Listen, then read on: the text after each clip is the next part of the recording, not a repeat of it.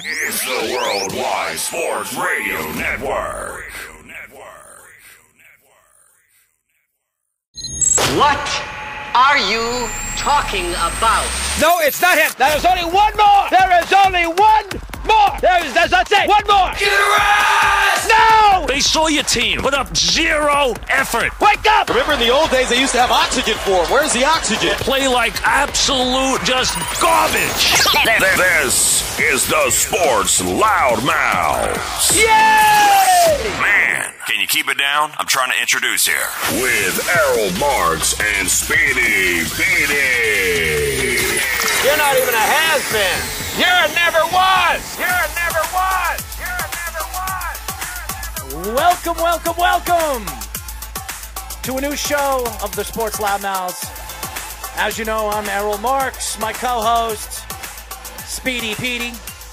631 672 3108 is the number to call. You can go to our website at www.worldwidesportsradio.com. Download our app on iOS, WWSRN or Android Worldwide Sports Radio Network. Speedy, I had my haircut today. This is the first time in about three years that it's taken me two weeks to get a haircut. I usually get a haircut every single Thursday, but because of my vacation, I did mm. not get a haircut. You didn't trust anyone in Florida? No, who would it tr- Who would you trust over there in Florida? I mean, I don't know specific names. I don't know any barbers. I don't know any barbers in, in Florida, so I don't trust anybody to touch this wonderful hair that I have. So Now, now the real question: you, have any, Would you rather trust a barber, in Florida, or something else to chop your head off? Well, or your I- hair off? Well, I, I I'd rather cut my own hair than have anybody touch my head, especially somebody I don't know. And and and I've done this over and over again in Long Island. I have dealt with so many different barbers. Uh, I've gone from different ends of Long Island, from Nassau to the Hamptons to even here in Suffolk County. And I finally found a barber, and my barber has been cutting my hair for seven years. Uh, it's almost impossible to get a haircut from him uh, except in the middle of the week. If you can get a haircut in the middle of the week, you're good. If you wait till the weekend, good luck. There's no way you're going to be booking a haircut appointment over there uh, at my barber shop. But um, happy to have my haircut. So clean cut, beautiful, and ready to go on this show. Uh, again, we have a great show lined up for you as every single show that we do.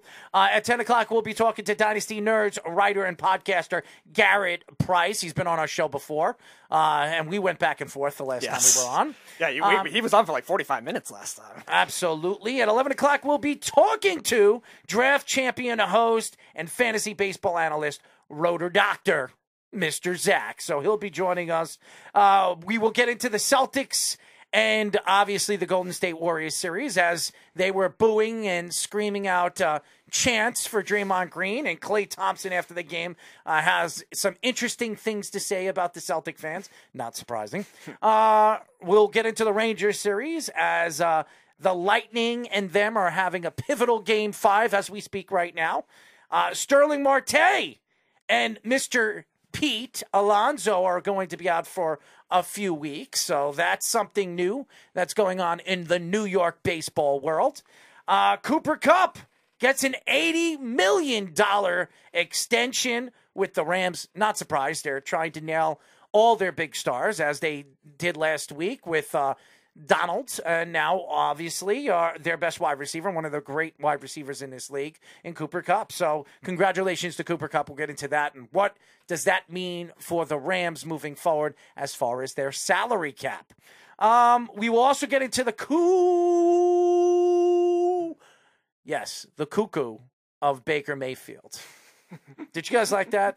Yes. uh, the cuckoo of Baker Mayfield, as Baker Mayfield has spoken out and said he will take less money if he doesn't have to play for the Browns this year. So, interesting, interesting stuff for Baker Mayfield. Uh, Miguel Andujar wants a trade. So, what do the Yankees do moving forward for Miguel Andujar? And Deebo Samuels reports to the 49ers. Not surprising. They're probably going to extend him very, very soon, in probably in the next couple of days. And McLaurin and Metcalf don't report don't report to their team. So uh, I almost said repair. And they don't repair their relationship either. Well, I didn't say repair. I said No, report. but but that is another almost word. So Well, works. y- y- you know, my words are just flourishing to the end zone. Okay, so whatever that means. The end zone. yeah, the end zone. The I end mean, zone. I'm gonna score a DK. Metcalf's good over there, just not the rest of the field. What? You don't think I could score a touchdown? No, no, no. I'm not talking about you. I don't know if I have the speed anymore to score a touchdown. Uh, that's the truth. I mean, Then again, coming you'll be better on surgery- skates than those Oh, football players would be. I, I mean, not right now. I'm not 100% healthy. I mean, with my hip surgery and my neck surgery, I'm still healing, so I'm not at 100%. So I wouldn't race anybody. And you know what's so funny? I was at the the gym earlier today, uh, you know, doing my light workouts and stuff like that, trying to get back into the swing of things. Um, and I was telling my my uncle was telling me that when you know, as you get older, as the years go by, usually you don't know you're getting old until one day you just wake up and you feel like you're seven years older. And I have never yet felt that way. So I guess I haven't hit that tail end of my life. But he says it usually happens in sometime in your mid 40s. So I am 40 years old. So I'm looking forward to seeing this happen. So he says it happens to everybody. And then, you know, a couple of years later, it happens to you a different way. So uh, I don't know. It is a very interesting thing. I, I don't want to get old, but who wants to get old? I don't think anyone wants to get old. It just happens at some point. I mean, Snug might want to get old. I mean, he the older he gets, the more masters and PhDs he gets. So And the more you cupcakes he'll get. Well, you like the cupcakes, right? I do like cupcakes, but I don't know what Snug has Would in his cupcakes. would you reach out to Snug and ask him to make a certain cupcake for us? You think he would send that? I don't know if he can actually mail that to us. Well, no, it's the same kind of thing. Remember when you tried to mail that pizza to one of our guests? That's right. I It's the did. same. It's the same I feel kind of bad thing. because I never did. No, I know you tried to do it in like three different ways or something like that, and they just wasn't able to transfer it that way. So, I mean, cupcakes aren't hot food like pizza, so it's probably a little easier. But I would imagine it still might be tricky transferring food like that. As Slug comes in, LOL, you're almost there, forty-two or so. I'm Thanks, old as shit. Thank you. I, I why does everybody make me out to be older than what I really am? I mean, seriously, I just turned forty and already almost forty-two. I mean, seriously, and eventually, you know, my uncle makes a joke all the time. Uh, you're you're you're hitting, you're almost clearing fifty. I mean, how am I clearing fifty when that's ten years away? Yeah. I mean, that's a long time. Split in half of forty-five, then you're. But then I you're will say, 40 50. starting the radio station in 2013, uh, really nine years has gone very, very fast. It Hmm. really has. It goes. It just slowly but surely just moves forward and forward. It, it, it's it, it- it's. It's like a heartbeat. It, just ticks, ticks, ticks, ticks away. So that's what life is. It just ticks away. So, anyways, Snug says, I would love to send you the cupcakes, but I feel like I would just eat them on the way to the post office. Yes, you probably would. And Ben responds to Slug, it's not 43. well, the one year age difference. There we go. Well, again, we are always working on our ages, and what I mean by working on our ages is we like to lie about our ages. So And right heights. now, right now, being that I'm 40 years old, I am going to admit that I'm only 31. So Or you could lie about your height like Kevin Durant does. that's true. So I'm going to be 31 from now on. I am not 40 years old. I'm 31. So if you want to ask me my age, I am 31 again. So there you go. So I've got a couple more years left to before before I'm 40. So that would be nine more years until I'm 40. There you go. So there you go. And So I in love it. reality, we celebrated your 31st birthday. 31st birthday. It was just that's right. disguised as It- number it- 40. That's right. I was. Dis- it was disguised as my number 40. But uh, nevertheless, I look better than half the 40 year olds out there, anyways. So Snug says, I go the other way. I tell everyone I'm 69, so they say I, know, look great. I know. I know why you like the number 69, Snug. So thank you. anyway, Speedy doesn't even know what 69 means. But I know it's I know it's a weird joke, and I, I know what it's about. and I don't want to know. that says my D, my DL says six foot one, and Jeff says Gerrit Cole stinks. You can't convince me otherwise. Dude gave up four home runs in two innings. Okay, so he had one bad game. The, the Yankees could still win this game, by the way, but nevertheless, Gerrit Cole has not pitched very well in this game. In, the last three games, he's given up no runs. So I guess he uh, it all matches out to this uh, fourth straight game, and he gives up a significant amount of home runs. Anyways, uh, buy Speedy the book already. you know, Josh, how about this? For Speedy's birthday, Speedy, when's your birthday? July 26th. July 26th. we'll buy him the book, and then we'll buy him something else. Josh, you know who I'm talking. You know what I'm talking about, right? You know what I'm talking about. I mean, he's going to be 27 years old. He, he needs a little fun. So we'll figure that out as we move forward. July 26th. So that's not that far apart, man. You're you're you're getting close, man. You're you're gonna you're almost reaching 30. That's crazy, man. Yes, I'm I only- remember when you came to the network. I think you were like 22. When I came, I was 20. I was yes, I was no, I was I was turning 22 the next week. You know, I was actually 21 at the time. I, my birthday was actually five days away because I actually came in. My first day when we did the trial, the trial run was July 21st, so my birthday was five I days later. that. I remember that because it was my that's my cousin's birthday, and so we went to their house after to celebrate, and then we left. Right after.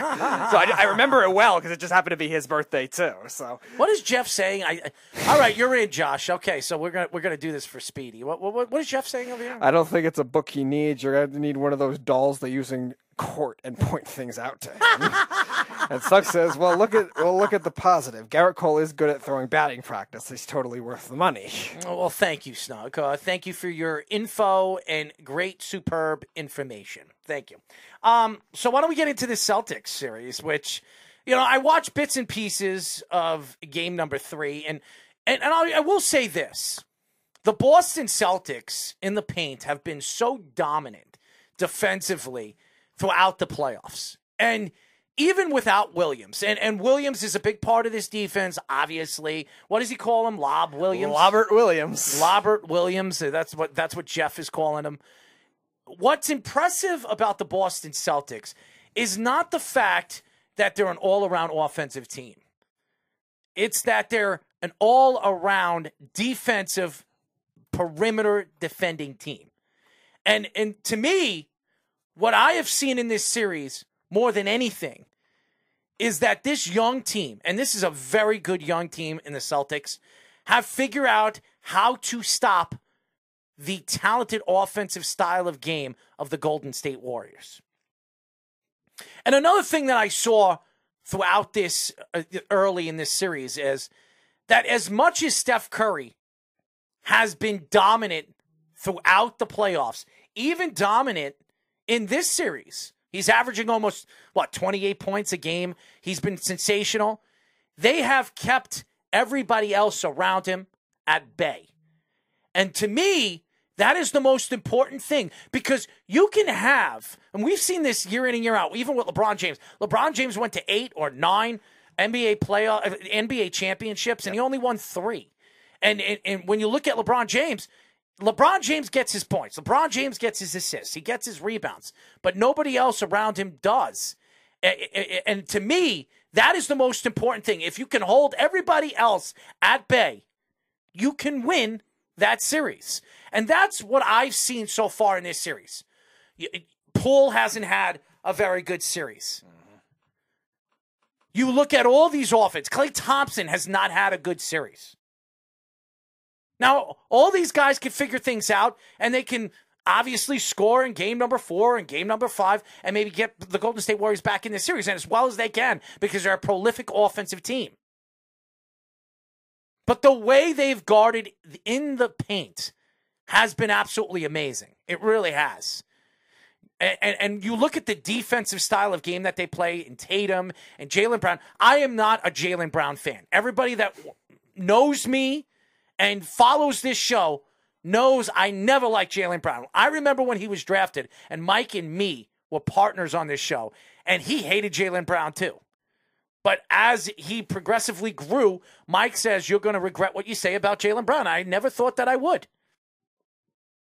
But as Jaylen Brown has grown as an NBA player, he's gotten better and better and better and better. Offensively, he's just, when he came into the league, he was more of a defensive sound player. Oh, he was really bad he, offensively. he was a raw offensive player. yeah. But what he has become as an offensive player has been absolutely special. And and even though Jayson Tatum shows up in some games and disappears in some other games, it always seems that Jaylen Brown hides the deficiencies of this offense when Tatum is not on, when other players can't score. So I got to give Jaylen Brown a lot of credit because Jaylen Brown has been sensational throughout this playoffs.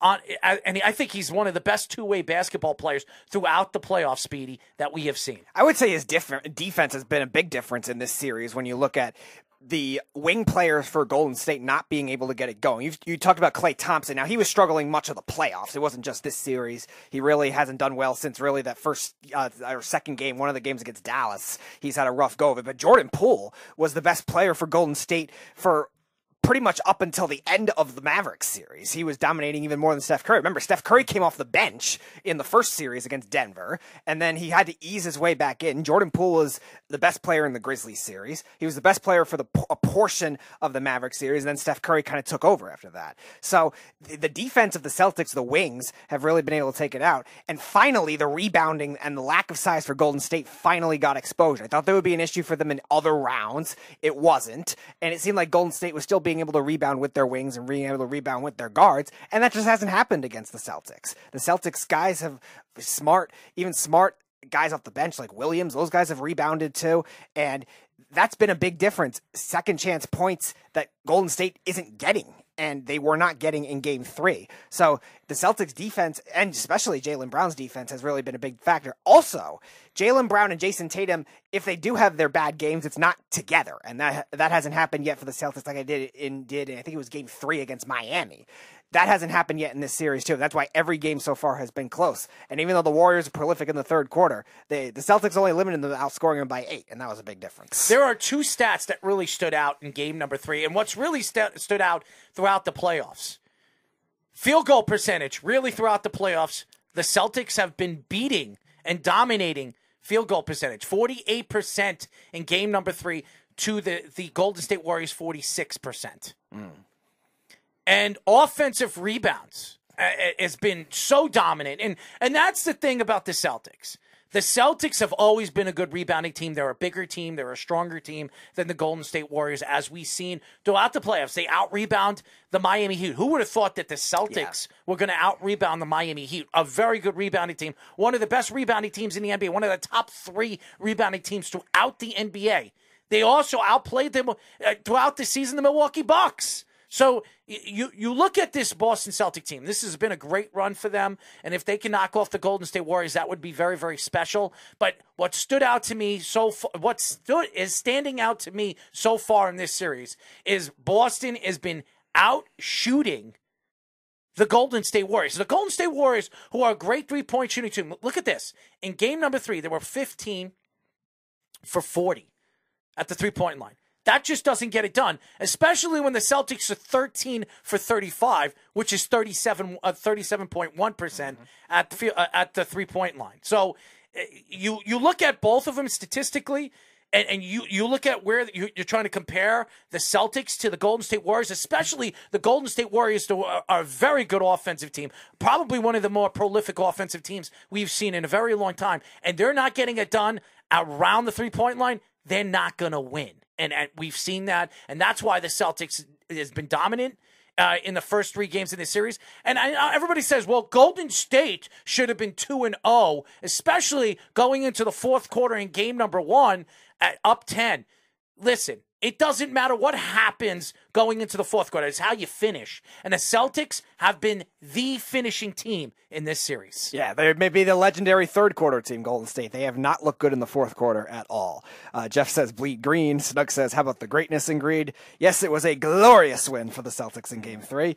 Williams has been great. Jeff says Lobert. Jaylen Brown is great. You were wrong again, Earl. Season five. And Snug says, well, Marcus Smart isn't a top 10 defender either. And now Jeff has arrived.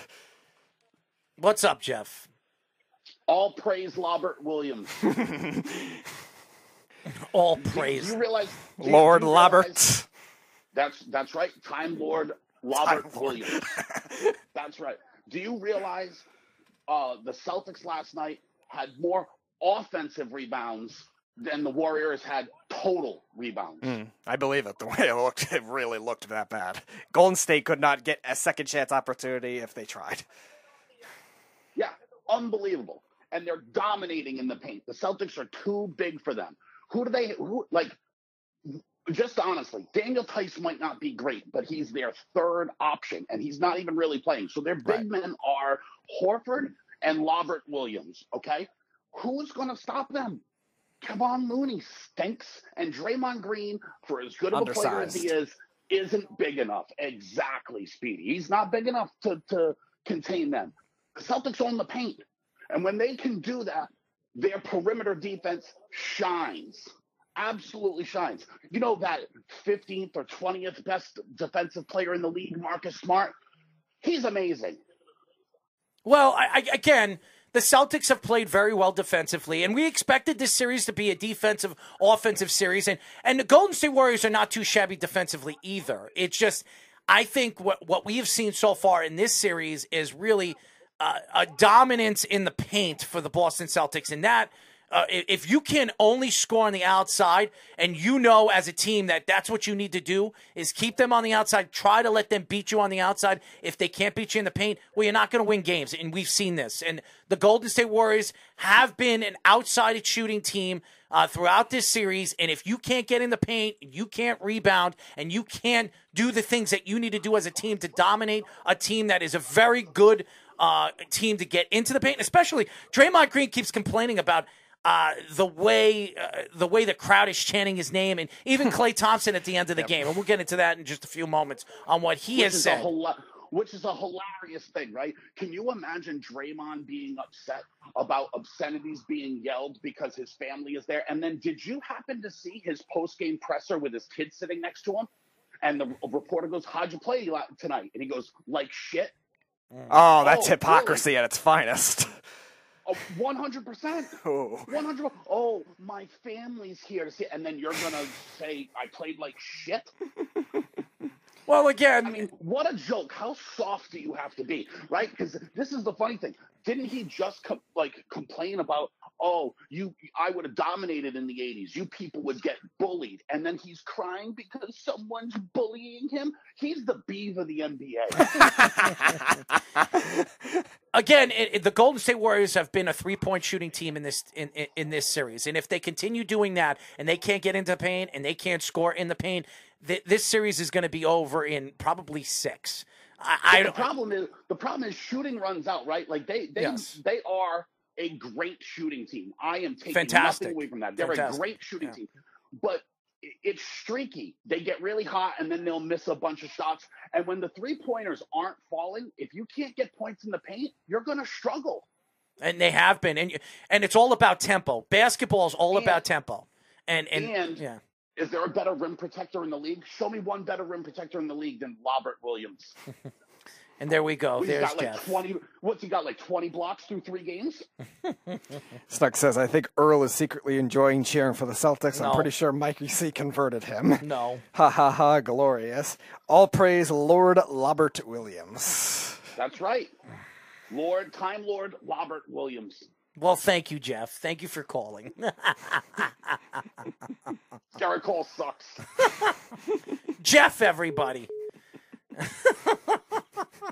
That's the guy that one. That Gerrit Cole sucks. uh, well, why? Because he had one bad game. I mean, like seriously, what is the score of this game?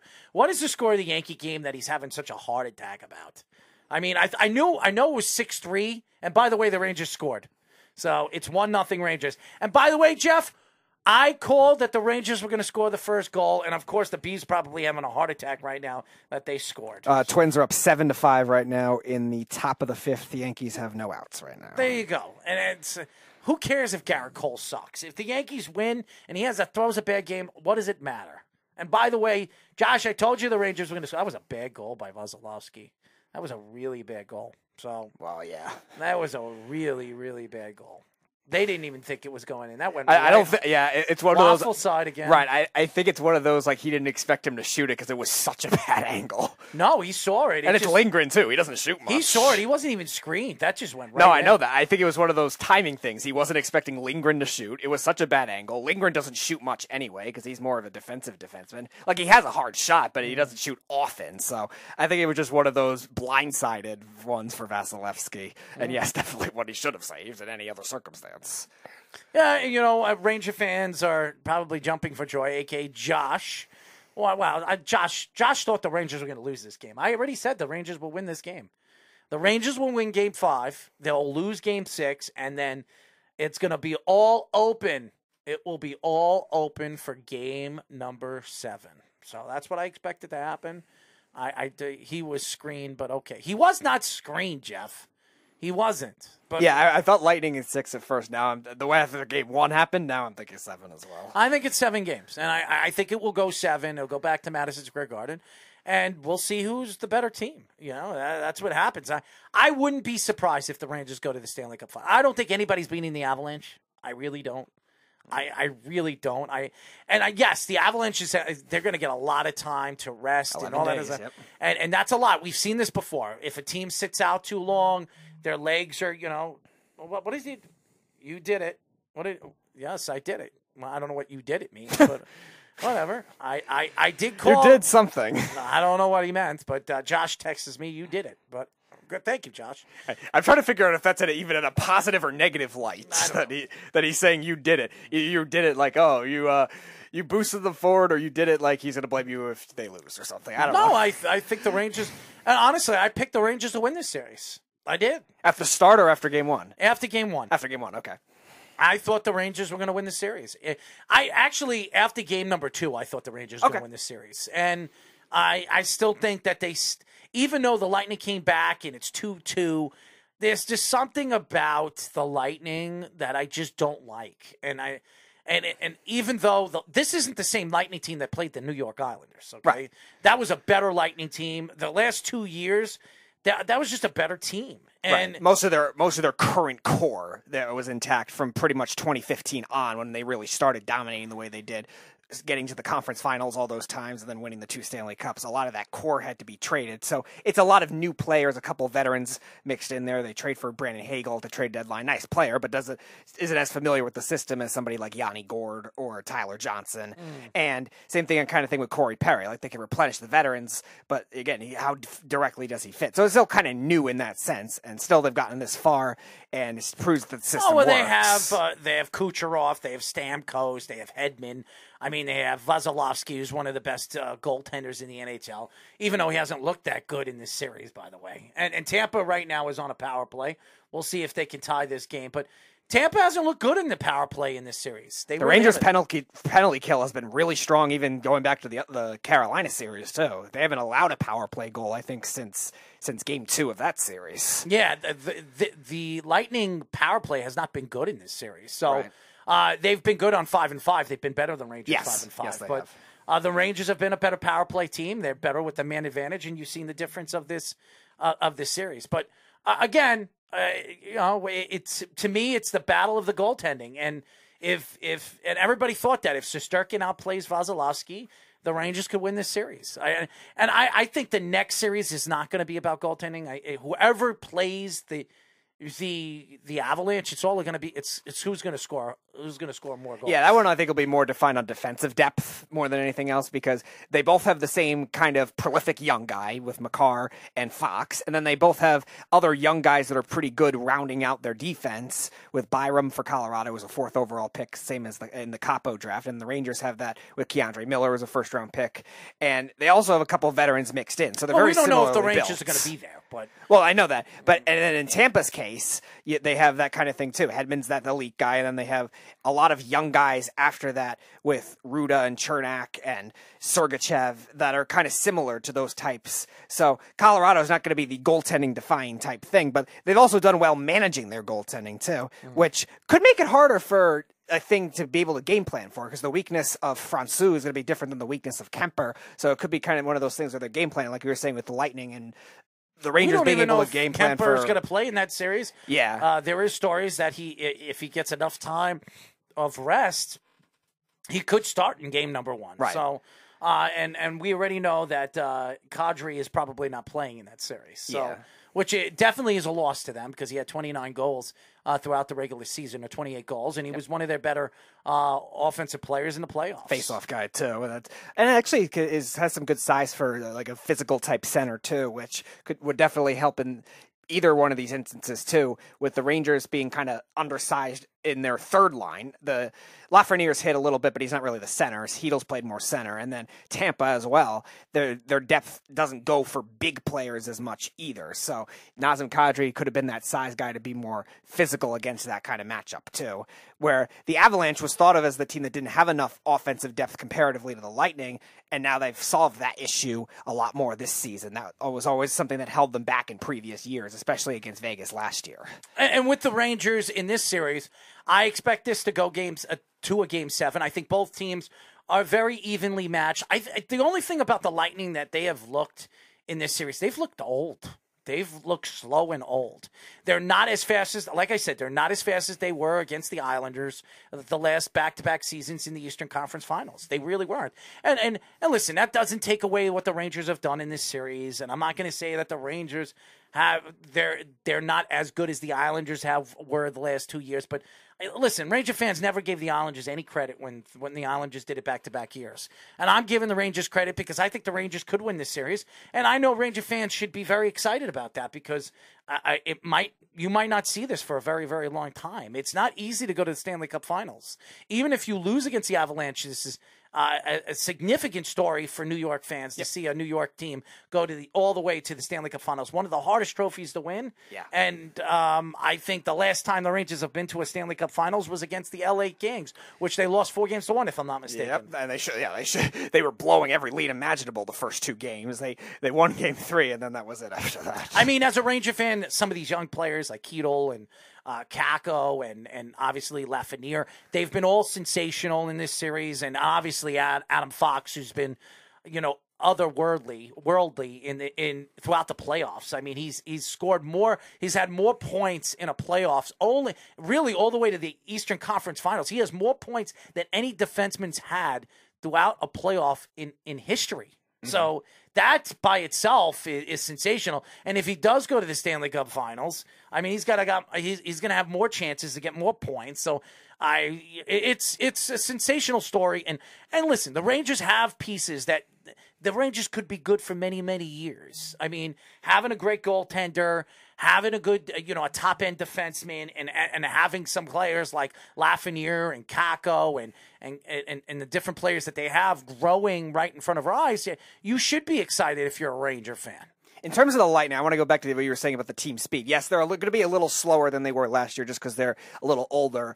But I will say the perspective of it is a little different when the Rangers' team speed is still very good and always has been good, even with when their players were young. The Islanders, as, as talented of a team they were, one thing they weren't really known for collectively was team speed in terms of the all the lines. Like Barzal's obviously the one of the fastest skaters in the league, but their raw That's team speed, really have, yeah, their raw team speed, I think was ranked 28th out of 31 teams last year. It wasn't what they were known for. And the other thing, Tampa is still known for great stick speed too. You look at the look at the goal at the end of Game Three that won the game for Tampa. That was a brilliant pass that is natural to their system in a lot of ways. Their sticks, their stick speed, their passing speed, they're very creative with that still too. And their stick handling, even with their older players, is still strong. Where they've still made that work in the system, even losing some of the overall raw speed that Stamkos used to have more in his peak. Kucherov had probably two years ago before he had all those injury issues. He's still fast, but it's not as much of a team speed as much as a stick speed now. But I would still say they still have a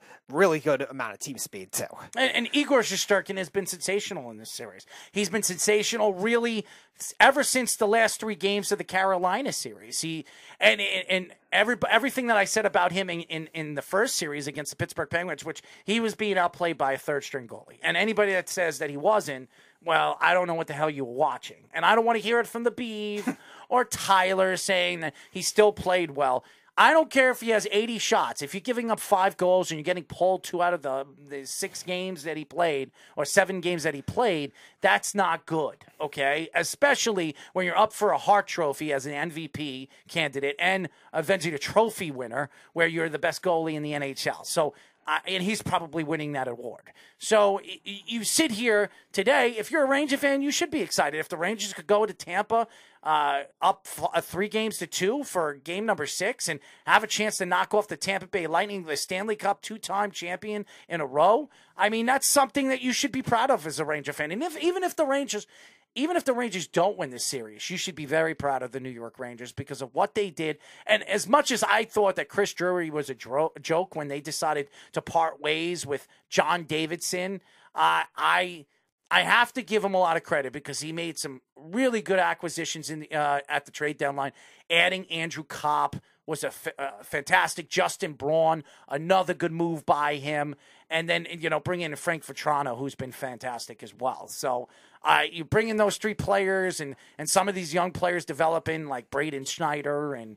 Uh, Adam Fox and, and and obviously Miller. This this team has been fun to watch. I also like the fact that those guys, the trade deadline acquisitions in particular with Vatrano and Copp, I think elevated the play of the young guys too. I don't know if they would have had the same level of confidence to play as well as they have without those guys really impacting them at the end of the season. Because Copp was playing with those young guys a lot at at the when they first got there, and same kind of thing with Vatrano as they tried to ease him into Gallant's system. They were playing a lot with the young guys, and I think it elevated their confidence of Kakko to play better towards the end of the year. Not necessarily points wise like they have in the playoffs, but to get the confidence to play good fundamental hockey. And now you're seeing it with other aspects of their game growing too. Filipino was not known as a great pure goal scorer throughout his career. He was a good playmaker.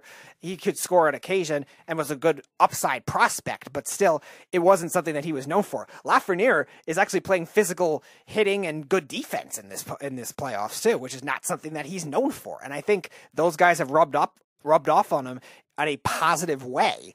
And that's a good sign for them too. Also, I think too, the way that the Rangers have won too, being able to come back both in games and in series and bounce back well is something that is not easy to be able to teach a young team right away to be able to do it as quickly and as I guess you could say drastically as they have. And also, some of the players that really have showed up as well are some of the under underpresented or, or under voiced players like Kevin Rooney, who has played well in this series. Motte, who's Yep. played well in this series. Guys that you're, you know, Tyler Motte, who who has been a very important factor not only in this series but the Carolina series when he got hurt. He was a big part of the success for the New York Rangers, especially on their power play and penalty killing. So uh, he's been fun to watch. I mean, this team has been very fun to watch. And that's something that you have to say if you're a Ranger fan to say, you know what, at least you have something to look forward to in the future. And and again, Chris Drury made some acquisitions at the trade deadline that really changed uh, the thoughts of where they thought the team was going to be this year. And, and listen, the Rangers were playing well all the way in the trade deadline, but they they were missing that I guess that uh, that nasty side to them, and Vatrano has given them that nasty side. They really, he really has. Now he's fought, he's fought once in this uh, this series. Uh, he's he's putting in, he's putting. I think ever since he, he was traded from from the Florida Panthers, I, I think he had like eight. He had five goals in his first two games with, or three games with the Rangers, and then I think he finished it the regular season with eight goals as a Ranger, and he's scored goals and big goals in the playoffs too. And he's played better defensively, which is not known, not what he's normally known for. As the as the playoffs have gone along, and he's provided a spark as well to some of the top six guys that have struggled at certain points during the playoffs too. Vatrano was never thought of as a top six guy really with Florida either, and kind of elevated himself and elevated certain other players to do that. And some of the young defensemen have really shown up for the New York Rangers. I just saw, I just mentioned Schneider and Fox, Miller. I mean, and, and even Lindgren, who I, I'm, I'm mm-hmm. Ryan Lindgren. He he scored some important goals, even in the Carolina series. Uh, he's not a goal scorer. He really isn't. He's not a guy that you expect to score. But throughout the playoffs so far, he's been a big piece to where this team is, especially the being the nasty one of the nastier defensemen on this roster. So I, I I think that the, if you're a Ranger fan, again, you should be very excited for what this team is going to be. Now, again, I was talking to Josh Silverberg, and, and Josh's father was saying uh, the the other day to him, saying that cherish the moments that this team is in the playoffs because you don't know when they're going to get back here. And and and and the last time the Rangers were back in this situation was when they they when they went to the Stanley Cup Finals when they played the L.A. Kings. And by the way, uh, who scored here? I'm trying to find out. Uh, I just saw it Tampa scored. Tampa scored. It was Sergachev, Sergachev. like. Yep, it was him. And li- listen, I, I, I, I said that the Rangers were going to score first. I also believed that Tampa was going to score. I expect this to be a low scoring game. Oh, there, he was screened. He didn't even see it go in. Both goals were bad. Wow. For both for That- both goalies. That's a really tight window. He was able to get that through. That's a pretty impressive accuracy shot for Sergachev. well, he didn't. He just threw it at the net. No, I know that, but still, that's it's pretty hard to do. That went right in. He There were, there were like six players in the general vicinity of that, not including Shesterkin. So, yeah, Shesterkin, it was kind of bad on his part, but I think that's a really impressive shot, accuracy wise, for Sergachev. Yes, he was throwing it at the net, but precision and pretty pretty good aim. Well, Josh's father's a Bruin fan. Yes. and uh, and Josh Josh's father told him to cherish the moments that the Rangers are here because you don't know where they're going to be. They're going to be back in the the Easter Conference Finals. And as an Islander fan, we saw back to back years, Mm-hmm. and they were a shorthanded goal from making the playoffs. I mean, making the finals, and maybe even knocking off the Montreal Canadiens like the Tampa Bay Lightning did last year. Because let's be honest, the Montreal Canadiens had no business being in the Stanley Cup Finals. But uh, you know, a shorthanded goal and I, too many men on the ice with that shorthanded goal, which we've talked about plenty of times. Uh, it cost the Islanders, but the Islanders couldn't score. The Rangers have been a better goal scoring team in the playoffs. Right. We've seen that, and and when you have got you, you have a team that can actually put the puck in the net, well, you can compete with some of these go, uh, high scoring, uh, dominant teams like the Tampa Bay Lightning, even though they're not the same team they once were when they played the Islanders back to back years. So this is a different team, but they still have guys like uh, uh, Kucherov and Stamkos and Vasilevskiy and, and even Brayden Point, who's not played in the series. great And- unknown. And the Rangers have been very lucky to not play Brayden Point because he's been their best player really throughout the season. But So- they've also done well and not taking it for granted like uh, Florida did the round before either. Yes. Uh, so says stick speedy and stick depth are both very important. I have no idea what that means. Mm-hmm. Chris Drury and I enjoy performing in local dinner Mm. theaters. Chris is a good actor and a bit of a diva. And He's probably right. I know. I know Chris from playing USA Hockey with him. Hmm, maybe Josh's father is the sources of the rumors that he hears. Yeah, that's definitely possible. I, I will say this: I, I didn't. I didn't think he was going to be good. I, I didn't think he was going to be a guy that was going to put this team together the right way. I've been very impressed, very impressed with the way he put this. He brought Ryan Reaves in. Uh, and and the trades that he made at the trade deadline made a lot of sense. And then bringing in Goodrow, who Yes. hasn't played really that much in this series because he can't, he hasn't been Two healthy. different injuries, yeah. He hasn't been healthy, but I'm sure Goodrow has given the Rangers some information about this team and how to beat them, and and, and and he knows. Uh, you know, he played with Stamkos and Kucherov for so many years, and he knows Vasilevskiy. I'm sure he was telling you know he was telling some of the players where to put the puck in the net. So Yeah. You know, it, Yeah, it's no, been it, fun. it- it definitely has. He- We we talk about it in reverse a lot of the time with the Lightning having all these ex Rangers, and then Carolina last round having a lot of these ex Rangers. But the the other way around is Barclay Goodrow, a veteran guy too, knows a lot of these uh, bottom pair guys that he could help even the their fourth line, their third line play better. No, and, and, and, and again, watching watching this series, it's it's a battle of two teams that uh, wh- whichever goalie plays better is going to win. And uh, and Vasilevskiy has been the best goalie in the league for the last five six years. Uh, and and Shesterkin was the best goalie in the league this year. So you have two great Russian goaltenders, and there's there's plenty of good Russian goalies in the NHL. And I think the best goalies are you know in the NHL are Russian. Bobrovsky being one of them. Varlamov, uh, he was great for the last couple of years until this year. Uh, Sorokin from the Islanders is, is a great goalie. Samsonov.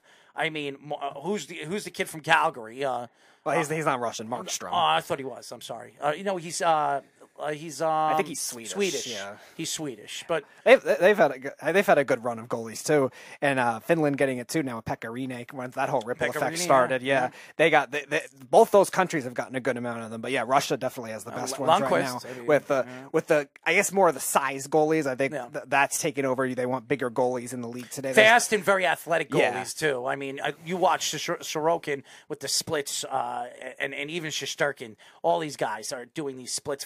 Vasilevskiy has done a couple of splits in this Mm-hmm. series.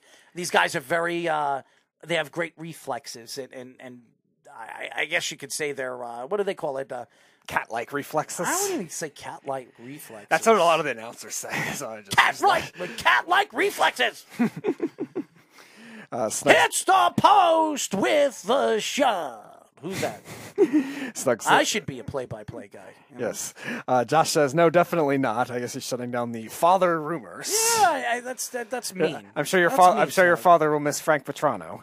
Uh, Snug says sometimes you throw it at the net and it slides right in. Giggity. I wouldn't be surprised if Vatrano goes back to the, the Boston Boston Bruins next year. I mean, he's a free agent, so he can go wherever he wants.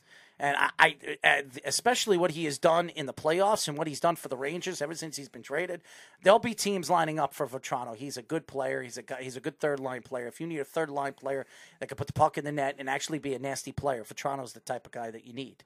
Also, Copp, who Yes. has been very, very good I, too. re- I, I beg the Rangers to have to re-sign him because I don't think there's a player like him in terms of the all-around game in that bo- in that second. I I would say second through fourth line groupings because he's a unique Are guy. they going to can- have the money? That's the yeah, that, that's the question. But I think in terms of prioritizing it, I would prioritize it a little more over Strome and some of the other free agents that they have. Yeah, Kakko was You won't take Kakko over him? well upside wise. Yeah, I'm I'm talking about the player type more than the overall potential So if you had player. a choice between, I think they'll I think they'll end up going for both of them just because I I don't know I don't think can get both Kakko's going to be a lot of money because But that's why there'll be other teams interested in Kakko. it's possible. Yeah, I, I I'm fine with them signing him, and then again, if he still ends up not developing the way he should, then they could trade him for the potential upside type thing. But, But what happens if a team steps in and says, you know what, we'll give you an extra million. We'll give you an extra two million. yeah, that's that's where the Rangers. Are. Josh says are gonna- take him. Yeah, I remember that. Yeah, that they're gonna have to make the tough decision there too. I just don't know if it'll be as much money. Same kind of thing with Copp. I think the the value of what they traded him for, I don't know if it'll represent in terms of the salary, the overall salary he'll get. Where I just think the well-rounded player he is values a lot more, even if say Strome has more of the points. Ryan Strome stinks. Okay. I, yeah, I've had my issues with him in the past too. stinks. Ex Islander. I remember when the Islanders drafted. Yeah, he he was he's been he's been steadily good in terms of play with Panarin and passing well. He misses the net a lot though. Who wouldn't play good with Panarin? I mean, you could play good with Panarin. Panarin's one of the best. Panarin's one of the best passers in the league. Okay, and I, mean, you could get on. The, I could definitely get on the ice and put the puck in the net if Panarin's passing to me. And I, I haven't been on the. You know, I haven't played uh, hockey like that in in probably 10, 12 years. And I and I was a great hockey player. I could absolutely put a puck in the net if Panarin's passing the puck to me. So I, I mean, it's it's to me, Ryan Strome is an overrated hockey player, which uh, he's been decent on you know face-offs when he does have the face-offs, and it, and also he has experience in the playoffs. But again, Ryan Strome is not one of those players that you can sit here and say, you know what, I'm going to re-sign him in the offseason. I'm going to pay him four million. I'm going to pay him three and a half million. I don't think he's worth it. Yeah, and uh, he might be asking for more too because of previous point totals too, which I would rather pay Copp that amount of money because he does a lot more in terms of his complete game, even though he might not have the consistent. I know he's production. Trouba's like best friend. Yeah, that too. And because Winnipeg had all that offensive depth, he really didn't get to show it in a top six way a lot of the time either. So his point totals might not reflect it the same way that Strome did when he was with Edmonton too, and then with the Rangers where he was playing a lot of first line. So I I, I think that money is valued better for Copp to get that. And Kakko, I don't think will make any more than I would say four right now. Uh oh, it's seven that. seven, top of the six. New York Yankees uh, throwing uh, the great and powerful Gerrit Cole under the bus. Yeah, he had a bad game. Jeff, you still can win your parlay. So what are you crying about? what are you Jeff crying bet on about? Gerrit Cole in his parlay. no, he bet so on that's the why he's mad. Oh, he's not bet on He the bet on the Okay. Yankees, and he says, "Who do you think is going to win? You think Gerrit Cole's going to win?" I said, "The Yankees will win with Gerrit Cole." You know, in the you know pitching for you know as a starter for the Yankees, and they're they're they're tied seven seven. I expect the Yankees to win. He asked me who I think is going to win. I think the Yankees are going to win this game. I do, especially coming back. Now it makes sense why he was, I guess, especially mad to single it out. like Having a heart attack. That explains it now.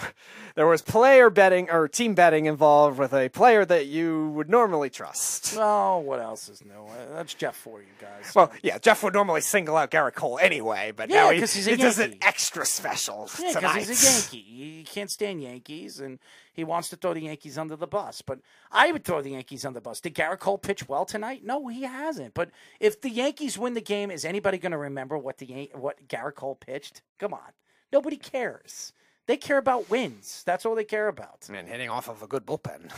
which they have been. So. Uh, Seven seven with the Yankees and you know top of the six. Uh, that's that's good news if you're a Yankee fan. We'll see if the Yankees uh, can come back and win that game. But uh, you know, so uh, I do want to before we get our, our guests on, and we're going to be talking to uh, who do we have on? Oh, we had the beef. Oh, the beef's calling. Oh. Uh oh. I have a feeling the beef is upset. Beaver, what's going on, man? What's up, man? I'm calling live from MSG, baby. Wow. All righty. nice, nice, What you, nice. what do you got to say to Jeff? What, I, uh, well, what I gotta say to him? Fuck that fat piece of shit. I hope that guy fucking gets eaten by an alligator down in fucking Tampa. That fat fuck. He's a fucking low life fucking bully. I'm not fucking Tyler. He can fucking kiss my fucking ass. so how is it? How is it over there? The atmosphere is crazy. Crowds loud. Crowds into it. You know, Rangers are playing well right now. They give up. They give up a soft goal at the end of the second, but Well, the Tampa, we can- Tampa gave up a soft goal too. That was a soft goal. Yeah. by Lindgren, yeah, it was. It was. It was a soft goal. Dude, he didn't see it. He was screened. He couldn't see it. I mean, That was a Well, softer goal than the neither- Tampa neither- goal. Neither could Shesterkin. That's Shesterkin- right. Shesterkin couldn't see that shot, so it, it's it's even. it- it's you know, even. And, and listen, I, I think said the Rangers goal was softer. Speedy, who did I say was going to win this game? You said the Rangers. I said the Rangers were going to win game number five, uh, and they'll Oh, lose. And they'll lose game six. No, I hope you're wrong on that one, but I think it'll go seven games, and then um, we'll see who who's going to come out the uh, victorious. Well, I hope you're wrong that it doesn't go seven. So.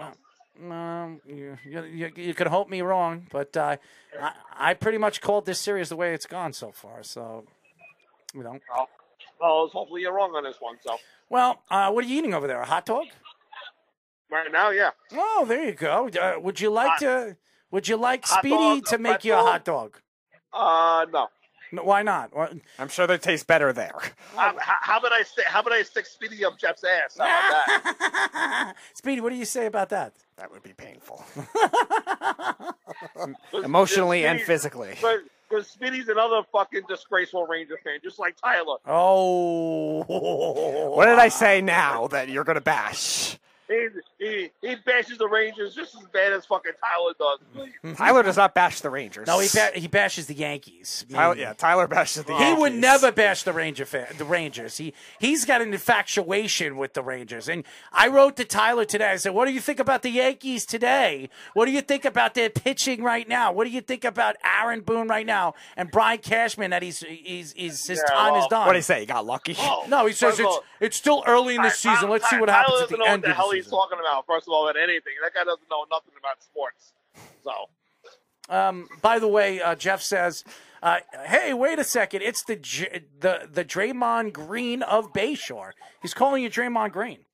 Yeah, well, this Draymond Green's gonna kick his fucking fat ass. How about that? And then Jeff will re- re- rejoice in joining the Celtics fans that were uh, saying swear words he, at him. He, he, he thinks he can bully people, but he's not bullying at me. So Well, then I guess so does Draymond Green. Beeve seems very focused on Jeff's ass. Doug says.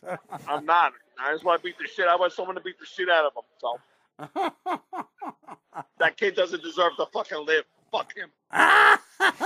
Wow. Taking it to new extremes here, but then again, I wouldn't be expect anything less. Uh, Slug says it's nice that the Rangers If I, have special. if, I, if, I can, if I can go back in time, I beat the shit out of his father for creating him.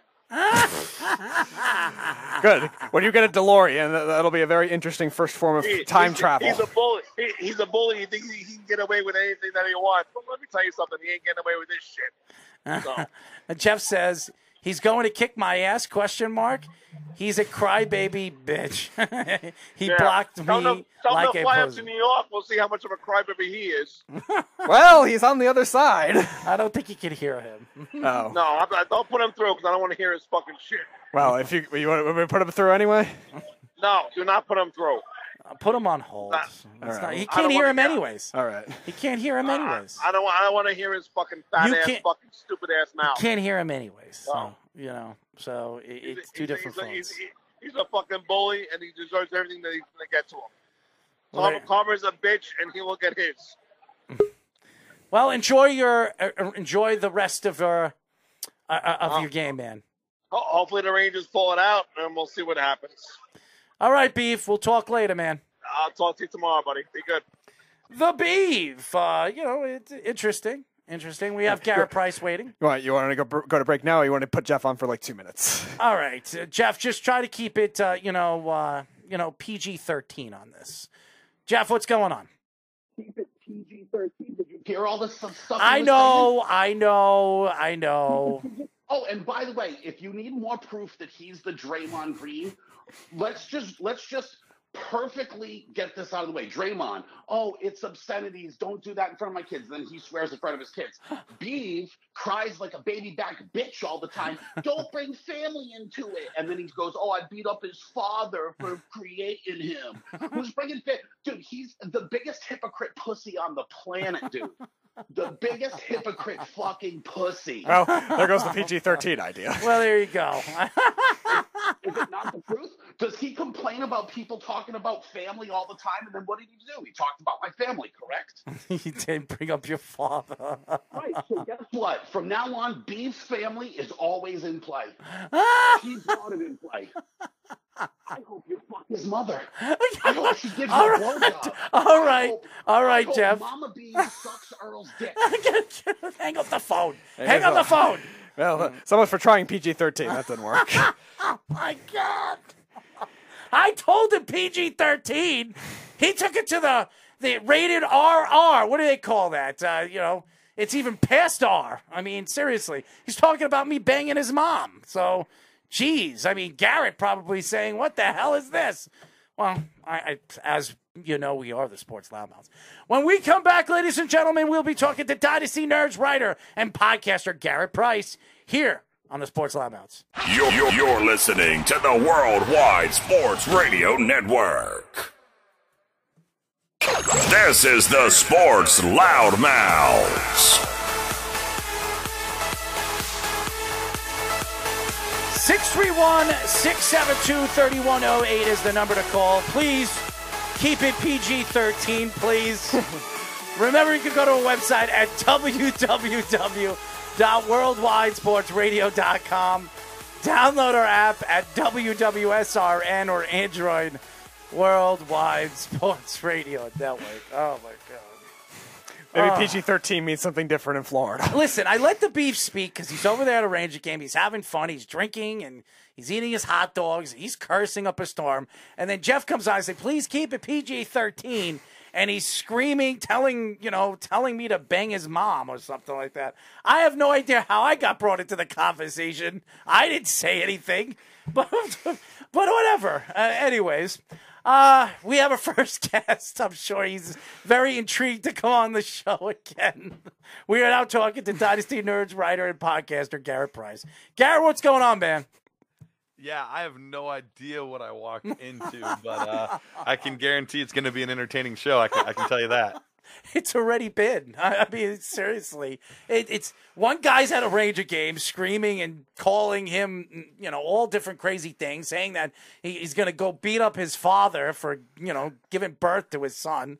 And then the other guy calls up and says, you know what, Errol, I hope you sleep with his mom. I'd be like, serious.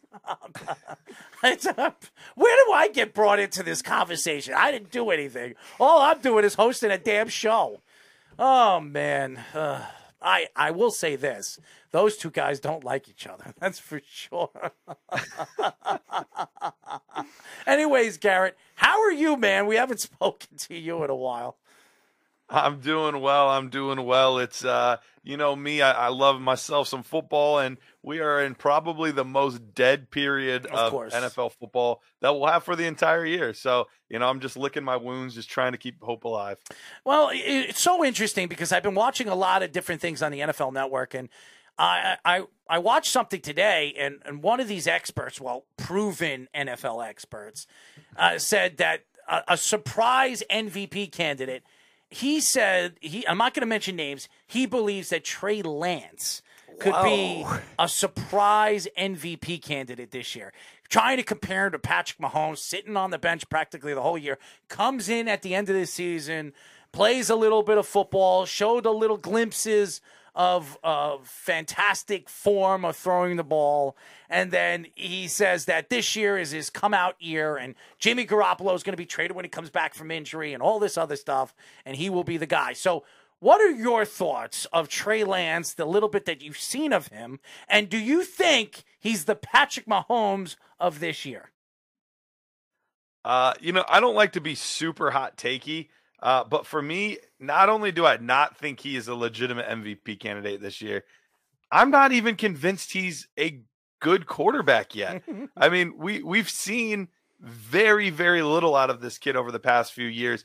Played at a small school, uh, and then had an entire year off except for a showcase game, and then sat basically in another t- another entire season where we saw two games out of him, which both of those games were okay. Uh, nothing in there screamed, uh, you know, future savior of the San Francisco 49ers. so I, I think that I get it. You got to get ratings. You got to be able to, to, to put something out there to get people talking, and it worked. We're talking about it right now, so you know they did their job, I guess. But at uh, at the same time, I can't I can't even get close to there. Uh, I would be happy for him if he had a, a solid season and and progressed from his rookie year. But I'm not I'm not currently expecting much more than that. I have no idea what, what and I'm not again I'm not going to throw any of these experts under the bus because then nobody's going to listen to him ever again.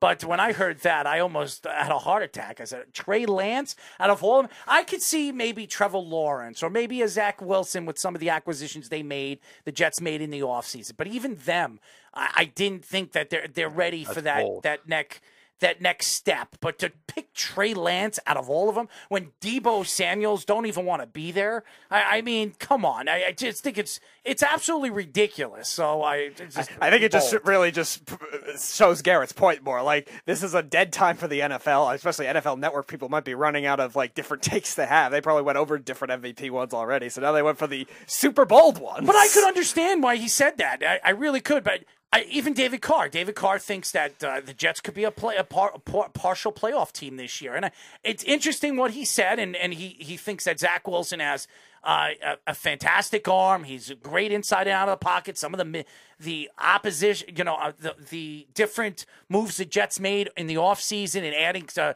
two really good tight ends and then drafting, uh, you know, a wide receiver and Garrett, you know, Garrett Wilson and and, and obviously Breece Hall. Uh, you would think that that was going to be, but I, I just think it's it, it's still early to even make those thoughts be heard. I, I think wait until OTA is over. Wait until we see a couple of preseason games, and even then, you don't know if that's true. Am I right or wrong, Garrett?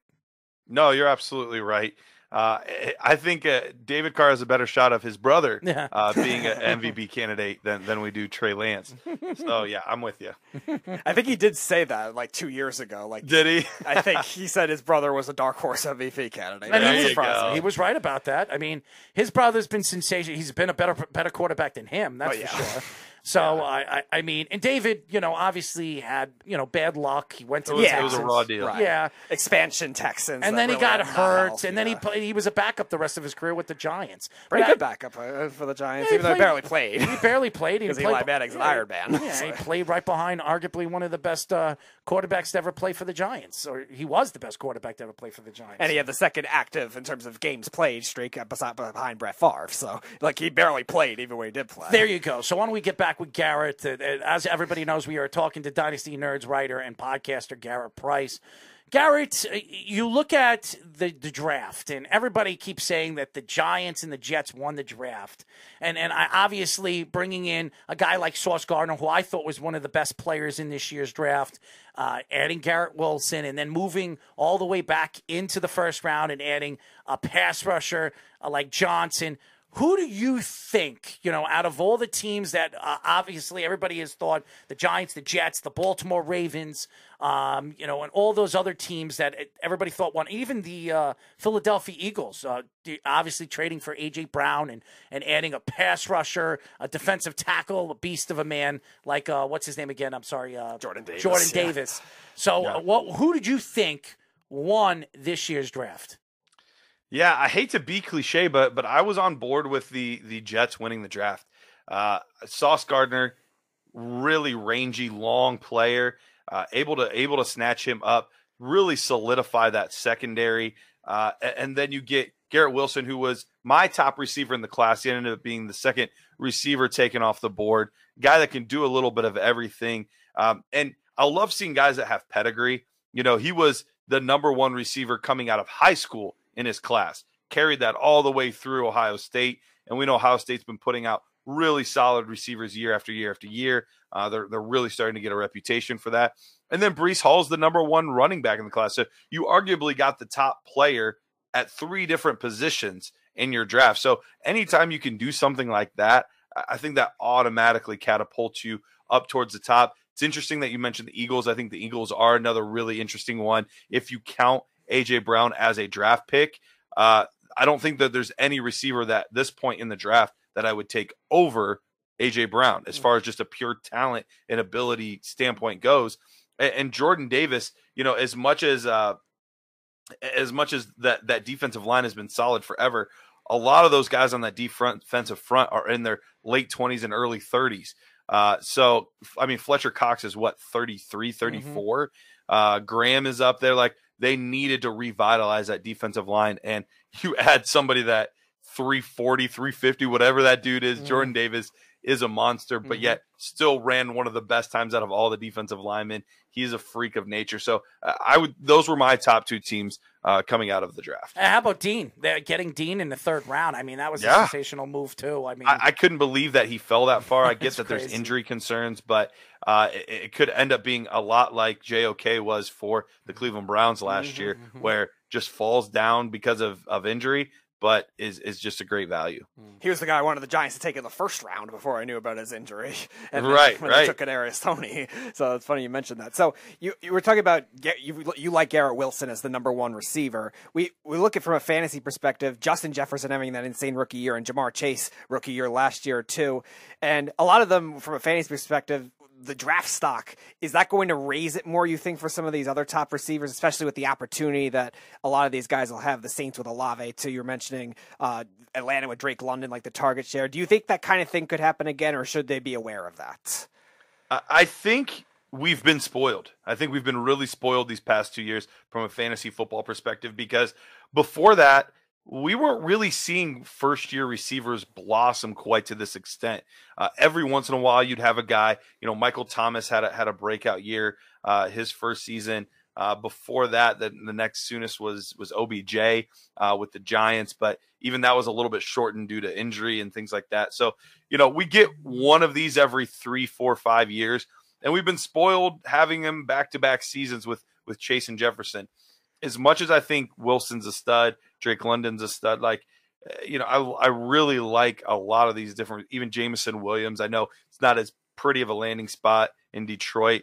Uh, there there's a lot of talented receivers, but I would be very surprised if if we had another receiver go out there and put up 1400 yards and 14 touchdowns. If there was anybody that could do it this year, it would probably be Drake just simply on the opportunity. But I don't know that the quarterback play is going to be good enough to get him to that level with Marcus Mariota, uh, maybe eventually Desmond Ridder. So I, I would say I think a lot of these receivers could have good years, but I don't know that we're going to have anybody that is in the top 12 for fantasy football wide receivers this season. As everybody is, everybody knows, we are talking to Dynasty Nerds writer and podcaster Garrett Price. Uh, Kenny Pickett was the first quarterback off the board from the Pittsburgh Steelers. I think this was a great move by Pittsburgh. They have the they had the opportunity to watch this kid all season long, play in their backyard. Uh, they kept it very very quiet throughout. Everybody thought it was going to be Malik Willis. He fell to what yeah. the third or fourth round. I was very surprised about that. Uh, but Kenny Pickett, who is the more accurate quarterback, the best accurate quarterback in this year's draft class, with size and ability, I think he's the perfect pick to take over for a, Ben Roethlisberger. Maybe starts this year. Maybe uh, he beats out Mitchell Trubisky. What were your thoughts when you heard that he was the first quarterback off the board? I agree with you. I do think he was a good pick. It was very surprising to me though, because I thought the addition of Mitch Trubisky was the bridge guy. You know, we see this happen often where teams will take a, a guy that fell off the wagon on another on another team or you know a guy looking for a second chance or a young gun or you know whatever it is but some bridge guy that you don't assume is going to be their long-term quarterback. That's what i thought was happening with mitch trubisky but then they took the most pro ready quarterback in the class. So that surprised me a little bit that they would have paid that much money to mitch trubisky and then go ahead and take the guy that was the most pro ready all of that being said i can't blame them though They doubled down. They made sure that they had a quarterback this year, whether it's Pickett or Trubisky. I think Pickett will end up winning this So job. I. I think he's the more talented quarterback.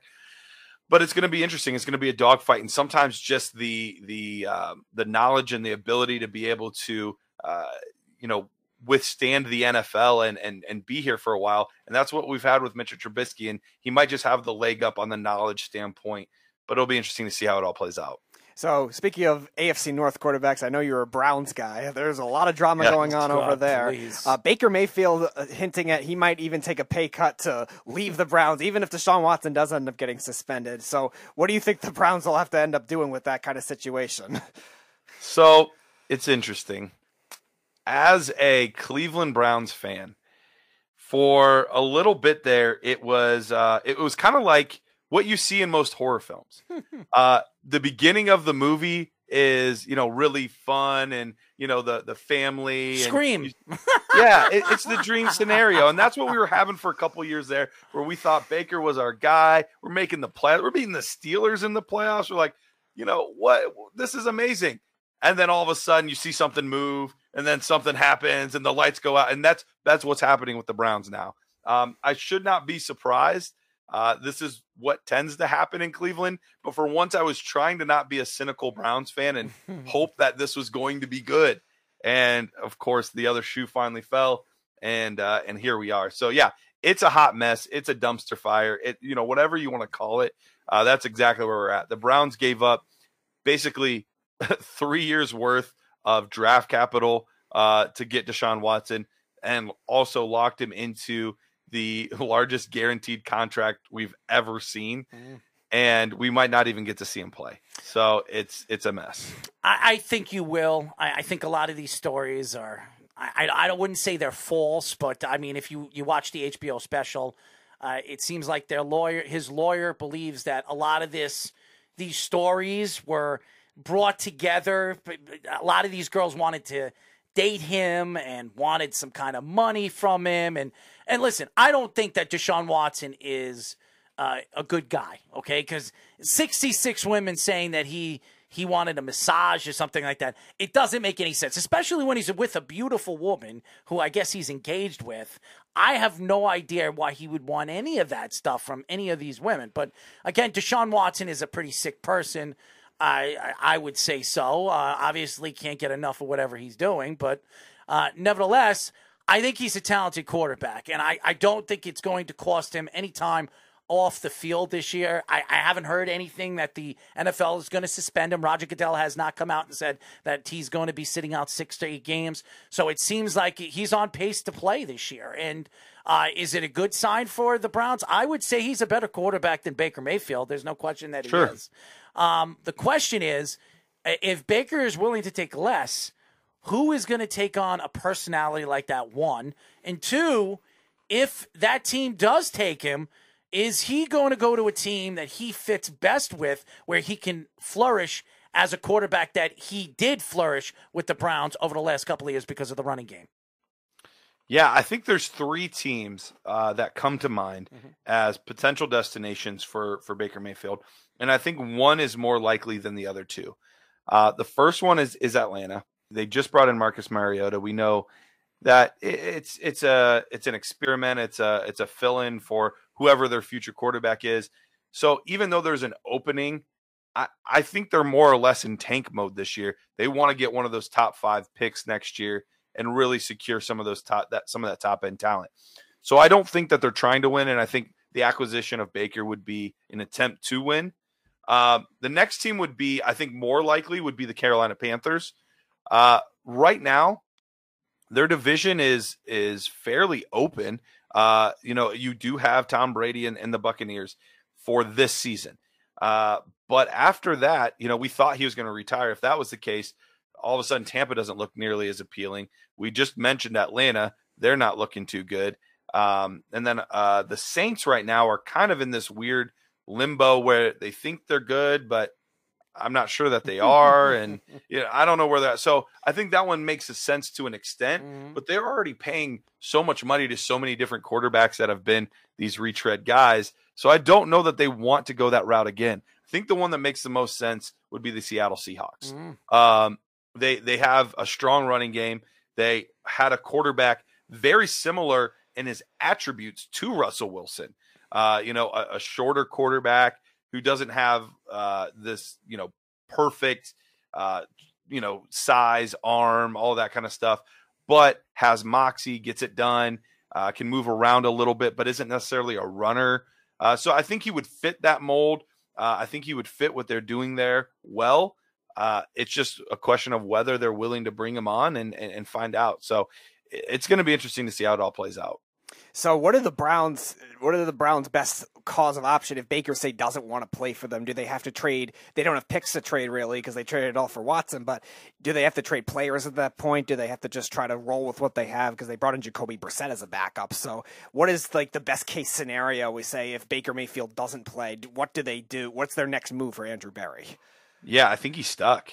I think he's stuck. I think I think it's it's Jacoby Brissett and you know he has starting experience. He was a starter for a few years there in Indianapolis, uh, been a backup in, in New England and in Miami, and he, has been a few different spots.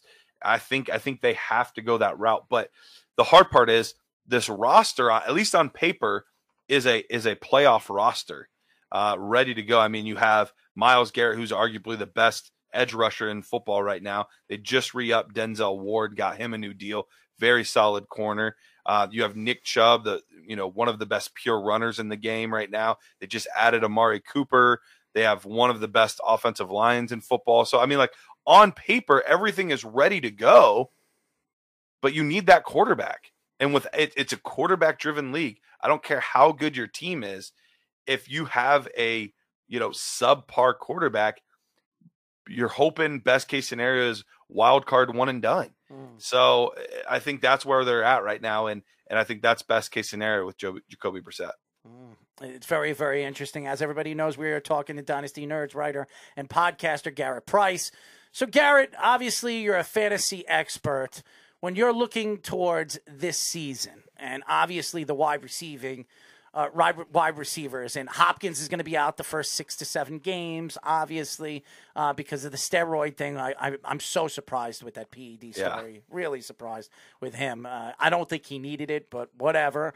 Uh, and Kyler Murray, who has a lot to prove, they are going to be uh, the regular season hard knocks team to watch. It's going to be really fun to watch uh, with Brown there, his best friend what are your thoughts with the wide receiving core? Who do you think, as far as fantasy is concerned, uh, who you think are going to be the top three guys that you would draft in this year's draft?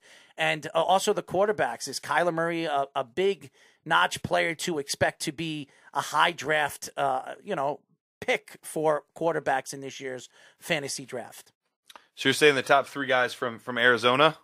I, I would say you're, or you're, overall overall the top wide the top three wide receivers that you would draft in this year's draft in fantasy. And uh, do you think Kyler Murray uh, is going to have that breakout season with some of the acquisitions that they made in the offseason? So as far as the wide receivers go, uh, you know, there's a difference between your typical like one year redraft league and your dynasty league where you're you're stashing these guys for six, eight, ten years on your squad. But as far as redraft goes, just this season, 20, uh, 2022 season, I think you have to look at Justin Jefferson. He's done it back to back seasons now. The the situation with Kirk Cousins is still the same, but it's a new offense that, if anything, might open it up a little bit more uh, than we saw under Mike Zimmer. So I think Justin Jefferson has to be in the top three conversation. But after that, it gets really interesting because you have Tyreek Hill, who would normally be in that conversation, but new team, uh, new quarterback, Tua throwing Jaylen Waddle's there. Uh, you have Davante Adams, who would normally be there, but also new team, new situation, all that. Uh, and then you have uh, Ja'Marr Chase, who fantastic rookie season, but it we've only seen it one year. Is it enough to boost him into that top three? And I think those are the three guys that are really going to be fighting for those last two spots. If it were me today, it would go Justin Jefferson, Davante Adams, uh, and then Ja'Marr Chase. That would be those would be the, the top three for me uh, Tyreek Hill would be the one that would be left out of that equation right now. And how about Kyler Murray? What what are your thoughts to him this year? Uh, obviously, uh, the addition of Marquise Brown when when Hopkins comes back, uh, you have a pretty good tandem on both sides. You have a great running game. You have a good offensive line, a great defense. He did not show up. Uh, against the Rams in the playoffs, he got a, a, huge amount of boos, Yep. uh, and also he defriended the Arizona Cardinals and some of the players on the team, and then he he requested a forty million dollar boost uh, of salary this offseason. Where do you see Kyler Murray this year, especially uh, him telling that the telling Arizona that he wants a, a huge pay a pay boost? Yeah, so I, I do think that things can can still work. Uh, it, the NFL is much different today than it was ten years ago, Mm. uh, and we're seeing that I think trickle over from the NBA, where the players are starting to have a little more control of of of their brand, uh, a little more control of their movement, a little more control over the league, in, in essence. And so Kyler Murray is trying to make moves, trying to make power plays in order to get himself paid. Is he doing it the way I would do it? Probably not. Uh, but but that's that's the attempt here. If he goes out and is still successful, people will forget about it tomorrow. So I do think that this is going to be the, the addition of Marquise Brown is great for him because he's what they always wanted Christian Kirk to be. This deep threat to take the top off the defense. And for not being a big guy, Kyler Murray can sling it. He can get it downfield. Uh, and and I think that that's the connection that they're hoping for. So I think it's going to work out. They still have Zach Ertz there at tight Mhm. end that they acquired midway through the year. Very very solid, serviceable. I get that he's older uh, than than he once was, but very serviceable. Uh, and then you even have a guy like you know Rondale Moore that they drafted last year. It, it hasn't panned out yet, but fun gadget player that is probably going to help his quarterback more than he's going to be necessarily putting up a ton of numbers. Uh, and James Conner returned as well. So this offense is really primed and ready to go. And and I think I think Kyler Murray is going to be just fine. So what about from a contract perspective? Because he hasn't gotten the money yet, and then the same kind of thing with Lamar Jackson too. Mhm. The two guys that have a lot of fantasy upside because of the rushing yards. So would Right. would owners be more reluctant to draft him, or should they be more reluctant to draft him higher as maybe that top three type quarterback? Like a, a lot of people are thinking it's Josh Allen, and then it's a wild card at number two, number three after that because of the rushing ability of those guys. But should you be more careful because of the contract situation? I'm not overly worried. Um, you know, I know a lot of people aren't drafting for their seasons today. Um, you know, if it's a dynasty league, that does play in a, a larger factor because these guys could end up on different teams. I do think Arizona and Kyler are going to get it figured out, and I don't have any hesitations there. The Lamar situation is interesting uh, because he represents himself, uh, which doesn't happen often. And by all reports, Baltimore's already offered him a hefty sum, and it looks like he's going to be going into this fifth year, which normally things are resolved by year five for guys that are going to be staying with their team. And there's a lot still left in the air. Part of it is, at least on Lamar's front, is he saying he wants to focus on football, doesn't want to focus on that. I'm not sure how much I believe of that uh, because guys always want to make sure that they're secure with their paychecks, with their money. So it's it's a really interesting situation.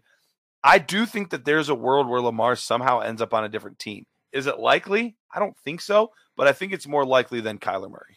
it it makes a lot of sense. And, and to me, Lamar Jackson deserves the money. I mean, he was an MVP. Uh, Yep. He he's taken his team to the playoffs every single year. Uh, I mean, obviously, the Baltimore Ravens are defensively sound, especially with the draft that they had this year. I think they throughout the whole draft they they won just as much as anybody did. I mean, they added a center to that offensive line. They added a safety, probably the best safety we've seen in a very long time. Some people compare him to an Ed Reed prototype.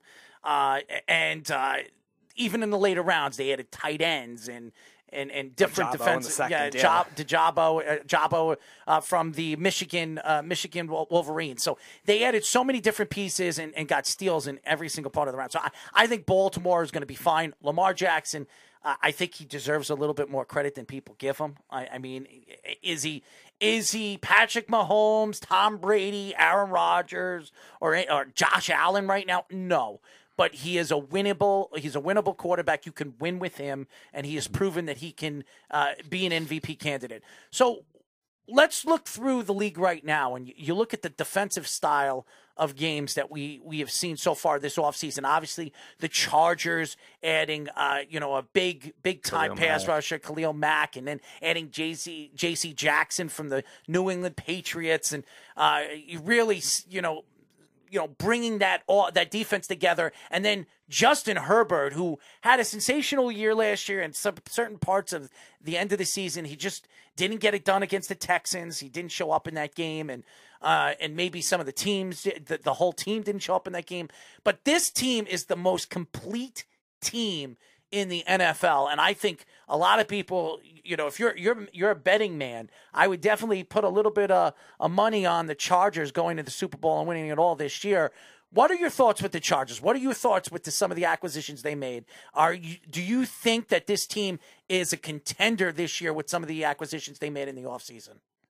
Oh, absolutely, absolutely. And I mean, they're already a team with uh, with Bosa, uh, and I'm blanking on the Derwin James, Derwin James, at yep. safety. Um, so I mean, they already had two premier players, so they added two more uh, absolute studs on the defensive side of the football.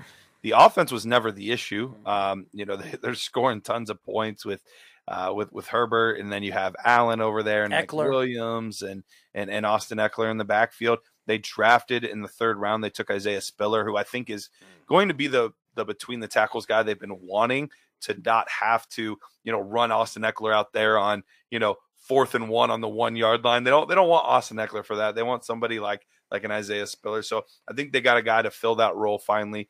So you're you're absolutely right. When looking at a team from top to bottom, at least on paper, we'll see how it all gels and comes together once they get on the field. But on paper, uh, they're just as good as any team. The interesting part's going to be that division is going to be nuts. I mean, that division is going to be. I mean, we already have Kansas City, who's been you know the class of the division for a, a few years now. You have uh, the Las Vegas Raiders, who mm-hmm. said, "All right, we're going to upgrade too." They had up- upgraded their secondary. They added Davante Adams, and then Denver said, "We've had a good team this whole time. We just can't find a freaking quarterback. So we're going to go get we're going to go get Russell Wilson." Hmm. so I mean, you look at this division, and these are you could make it a legitimate argument for any one of those teams winning to the division, and it would be a legitimate argument. Now, I think there are some that are easy to argue, easier to argue for than others. Of course. But all four teams are solid, and all four teams are going to put up points. So you mentioned uh, we're we're talking about the chaos of the offseason just in general. Do you think this kind of thing could be a new norm where you see all these big swings because of what you were saying, like it's being a little more of a player run league? Absolutely, we saw Davante Adams kind of you know make his his uh, feelings known. We we saw that happen with uh, Tyreek Hill as well, where he kind of said, "Look, you're going to either pay me a lot of this money that I want, or, or you're going to trade me." Uh, and we've seen a lot of players start to sit out uh, if if they're not getting what they want, whether that is you know in training camp or preseason. And some of them, we've even seen it in in, in regular season games. We saw that a couple years ago with Le'Veon Bell. Now it didn't pan out for him, uh, but we, we we've seen different players do stuff like this. So it is becoming much more normal, and I think a lot of players are going to see what happened this offseason and say, well, Davante Adams got to go where he wanted the entire time. Tyreek Hill, he, he wanted to go to South Beach. That's where he's been wanting to go. You know, I don't want to be here. You know, I don't want to be in Houston. I don't want to be in, you know, wherever Cleveland probably. I don't want to be in, you know, wherever it is. Like I would rather be playing here. So you're either going to pay me more than I'm worth, or I'm going to go take my services somewhere else. As everybody knows, we are talking to Dynasty Nerds writer and podcaster Gary Price. Uh, again, uh, like we were talking about with San Diego or whatever, the the Los Angeles Chargers. Los Angeles, yes. Yes. Uh, The third team of LA. yes, whatever you want to call it. But uh, you, you talk about that team. But here's another team in the same, I guess, the same vicinity. We were talking about San Francisco, the Los Angeles Rams. Uh, this offseason, they they lost obviously Von Miller. By the way, Buffalo overpaying a guy that I, he's sensational. He's a great pass rusher. Still, I think he had nine sacks in the playoffs. He had three and a half sacks. Fantastic. He was a big part of why they won, especially defensively in that fourth quarter. No question. But uh, what Buffalo gave him was ridiculous. And then, uh, but they upgraded. I think they upgraded the position. They brought in Bobby Wagner, who is, is so very uh, underrated at the position. He's been one of the best linebackers in the league this year, and people forgot about him. And they didn't pay him that much, and they bring in a talented player like that. Uh, they re-signed and gave an extension to Aaron Donald, who is the highest paid player besides a quarterback in the NFL history, forty million a year. And then today they gave Cooper Kupp eighty million dollars. So what do you think of this Rams team? Could they repeat with some of the acquisitions they made in the offseason, some of the players that they lost, and even there's still a chance they could still bring in Odell Beckham after bringing in Allen Robinson, which is crazy to say. Yeah, you're absolutely right. I think there's a real chance that this team could be the first repeat uh, that we've seen in a while. Uh, it, doesn't it doesn't happen very often, but they've got a great head coach in place. They've got two of the best defensive players in football. Uh, Aaron Donald, who is the best, Jalen Ramsey, who is an excellent, excellent corner on the outside. I mean, you can make an argument for both of those guys being top 10 players overall, not just on the defensive side of the football, just overall in football. Um, so both both really talented guys. But it, I think it still all comes down to to Matthew Stafford. You know, is Matthew Stafford able to do what he did in the playoffs, be efficient enough, not make some of the the mistakes uh, if he can do that, they have just as good of a shot as anybody else.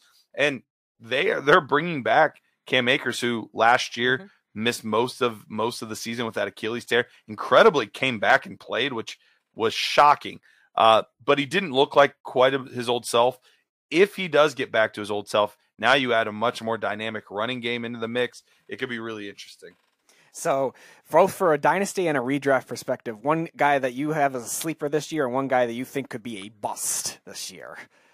Ooh, all right. So for for redraft, one guy that I think could be, uh, you know, an absolute steal this year is is uh, is Cole Kmet. Hmm. Cole Kmet for the Chicago Bears. You look at that offense; it's Darnell Mooney and it's Cole Kmet. There are no other pass catchers that are established there at all. And even the guys that they brought in, Velus Jones, they brought in in the third round. Most people didn't think he was going to be taken until the fifth or sixth round. Um, then you had guys like Equanimeous St. Brown and, and Byron Pringle that are there. Like none of these guys are established uh, stars. And the big thorn in his side forever was Jimmy Graham. And Jimmy Graham is no longer there. Justin Fields in his second year now. Feel so bad for that kid, by the way. Oh. So bad for that kid this year.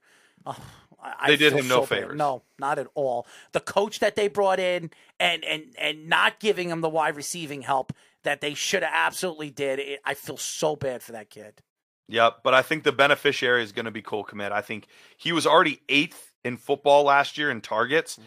and the top seven guys in targets last year were the top seven uh, fantasy football producers. Cole Kmet at eight was at 19th for mm-hmm. fantasy football points. So that's an anomaly. Things are going to happen. It was literally because they couldn't get the ball in the end zone. He had zero touchdowns on the year. So that's going to change. I think he's an absolute steal this year. Um, somebody that I think is going to be a bust. Uh, it's funny because I, I, literally just mentioned this guy, uh, but I've never been a huge Cam Akers guy. Hmm. Uh, I've never been a, a, huge fan of his game. I think he's a he's a good athlete but I think he leaves a lot to be desired on the technical aspects of being a running back. And you know, you add in the Achilles injury on top of it. You know, I hear I hear him going ahead of some guys that I really like, and I, and I think he's just being a little overdrafted. As everybody knows, we are talking to Dynasty Nerds writer and podcaster Garrett Price. Last question for me, Garrett. Um, the Saints, uh, uh and I think they're they're loaded offensively, this is probably the best wide receiving core that we've we've seen in a very long time. We've heard stories that Drew Brees might be thinking about coming back for another year. I know he he slided it in on his Twitter that he's in he might be interested. He's unsure after getting fired from NBC. Not surprised uh, not surprised it didn't work out for him over there at NBC. He's not and and by the way, the the, the contract that Tom Brady got was just outrageously crazy. I mean, I, I I'll give Tom Brady a lot of credit he, even if he doesn't even know how to do that uh, or be a broadcaster to get to to squeeze 350 million dollars from NBC uh, I mean Fox I, I, give him a lot of incredible. credit it's an incredible thing for him he's going to make more money doing that than he ever did playing football so that's crazy to say that but to, back to the Saints You look at the act. They added a wide receiver in the draft. They Michael Thomas is coming back. Uh, Alvin Kamara is there. Uh, they who who was the other wide receiver they have over there? Uh, Jarvis Uh, Landry. Jarvis Landry. Jarvis Landry too. He resi- he goes over there, going back home. What are your thoughts with i- i- if let's say Drew Brees doesn't come back? I think he. I really believe there's a good chance that maybe not in the beginning of the season. I I I could see Drew Brees coming back. I could, but if it's Hill or Winston, is this team good enough with those two quarterbacks, with the weapons they have to make the playoffs? I think they could make the playoffs, especially because we mentioned earlier their division outside of, of Tampa Bay isn't the strongest division. Uh, and, and really, the NFC, it, it, a lot of these top quarterbacks are all in the AFC right now. I think the AFC is just going to be a, a knockdown, drag out, but the NFC is going to be a much easier path. So while I think they can make the playoffs, a lot of it really does come down to Jameis Winston. They did choose to bring him back. He's going to be the starter this year, um, by all reports at this point. And it- it- we've seen flashes from Jameis. At- In fact, the beginning of last year, he actually played pretty solidly at the beginning of the year. Can he limit the mistakes and still make the big plays? And that's that's the question we'll have to see. So I think a lot of it revolves around him, but there's still question marks on you know Chris Olave. As much as I think he's a very talented player, he's a rookie. We'll have to see how that plays out. Michael Thomas hasn't played football in forever. uh, I mean, forever, and he was never a guy that was winning on athleticism anyway. Um, so you you lower his athletic ability with all of these injuries and now age on top of it. Will he be able to come back and be the guy he once was? I don't know. And I love Juice Landry as a Browns fan. Love Landry. He changed the culture of Cleveland, but at the same time, he's not a spring chicken anymore. So uh, there's a lot of potential there, but will it all come together at the right time? And that's the question. And you have a brand new uh, head coach in, in Dennis Allen, who he's been with the team forever, uh, and he's a great defensive mind. Can he bring it all together on both sides of football? That's what we're that's what we're gonna have to wait and see. I think they can make the playoffs, but I don't I don't think they last long. All right, uh, you're I know you're a big Ohio State fan. C.J. Stroud, what do you, what, big expectations for him this year. So, wh- what do you think is his ceiling? And can you what are the what are the odds you think he he surpasses Bryce Young as what is thought of as that number one quarterback? So the thing CJ Stroud has over Bryce Young at this point is the the more prototypical size. You know, Bryce Young, for all of his ability, which is incredible, he's he's five ten. I mean, he's he's he's Kyler Murray. That's what we're talking about. We're talking about the small, undersized quarterback. So that's the that's the perk that CJ Stroud has ahead of him. Uh, both play in good divisions. One plays in the SEC, one plays in the Big Ten. So you don't have any knocks there. Uh, I think Bryce Young is a, a little bit better of a passer at this point. Uh, I- think arm strength, he's got him by a little bit too. But it, it wouldn't shock me if CJ Stroud is able to string together really solid games and then be able to perform big when the pressure is on, which last year he did fantastic with. Uh, you, you saw him be able to put the ball uh, just on the money so often. Uh, I think it's going to be really close when it all is said and done. I still think Bryce Young will be the, the guy that goes ahead of him, but it's going to be a dogfight. Well, we really appreciate you joining us again. We want to get you on soon again. Uh, you're awesome, and you give us so much information. We went through half the league, and, and it's just it's great. so much information, and and if anybody didn't hear this interview, well, you you missed a really really good interview. Garrett, tell the fans how they can find you on social media. Absolutely. You can find me at Dynasty Price on Twitter. Uh, following me anywhere else would be a waste of time, uh, but you can follow me at Dynasty Price on Twitter or uh, uh, on the Dynasty Nerds podcast. Always got always got good things going on. Always talking fantasy football. Well, we got to follow each other because uh, we got to interact. Let's I do it. My Twitter is, uh, you know, I'm almost at four thousand people, but everybody tells me I'm following you, but uh, you don't post anything. You just So- post once a month. And I you just have all the followers. I got. I, I have to. I have to start posting because people keep complaining. Why am I following you if you're not going to post? But they're all sports fans, and they're they're interested to see and uh, hear the crazy stuff as much as they hear it on the show.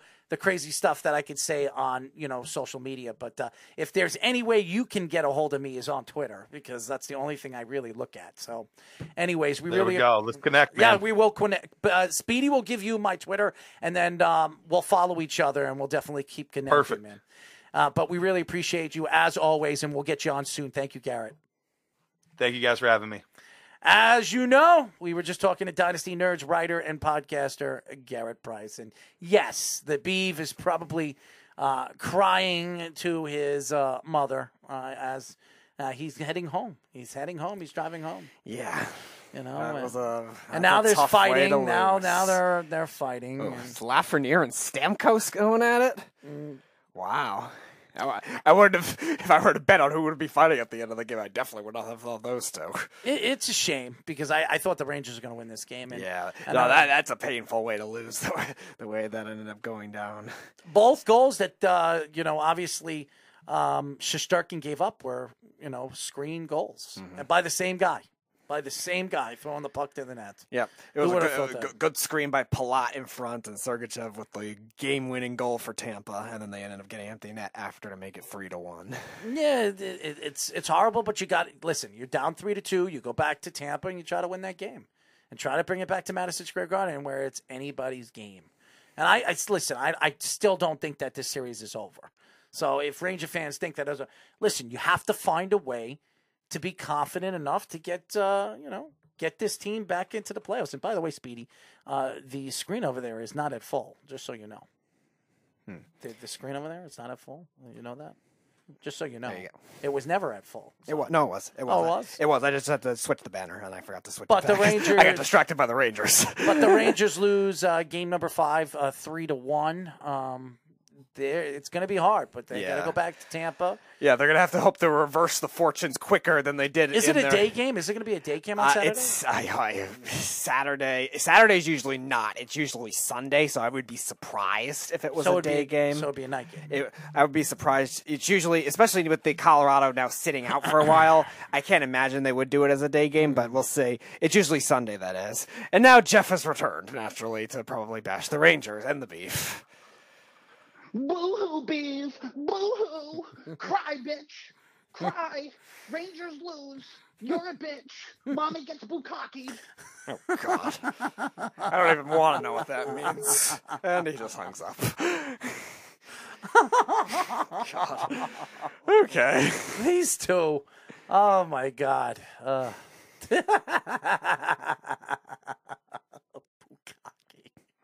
I, Oh, I don't even want to know what that means. Yeah. The Beeve is. Uh, I'm sure the Beeve is not happy right now.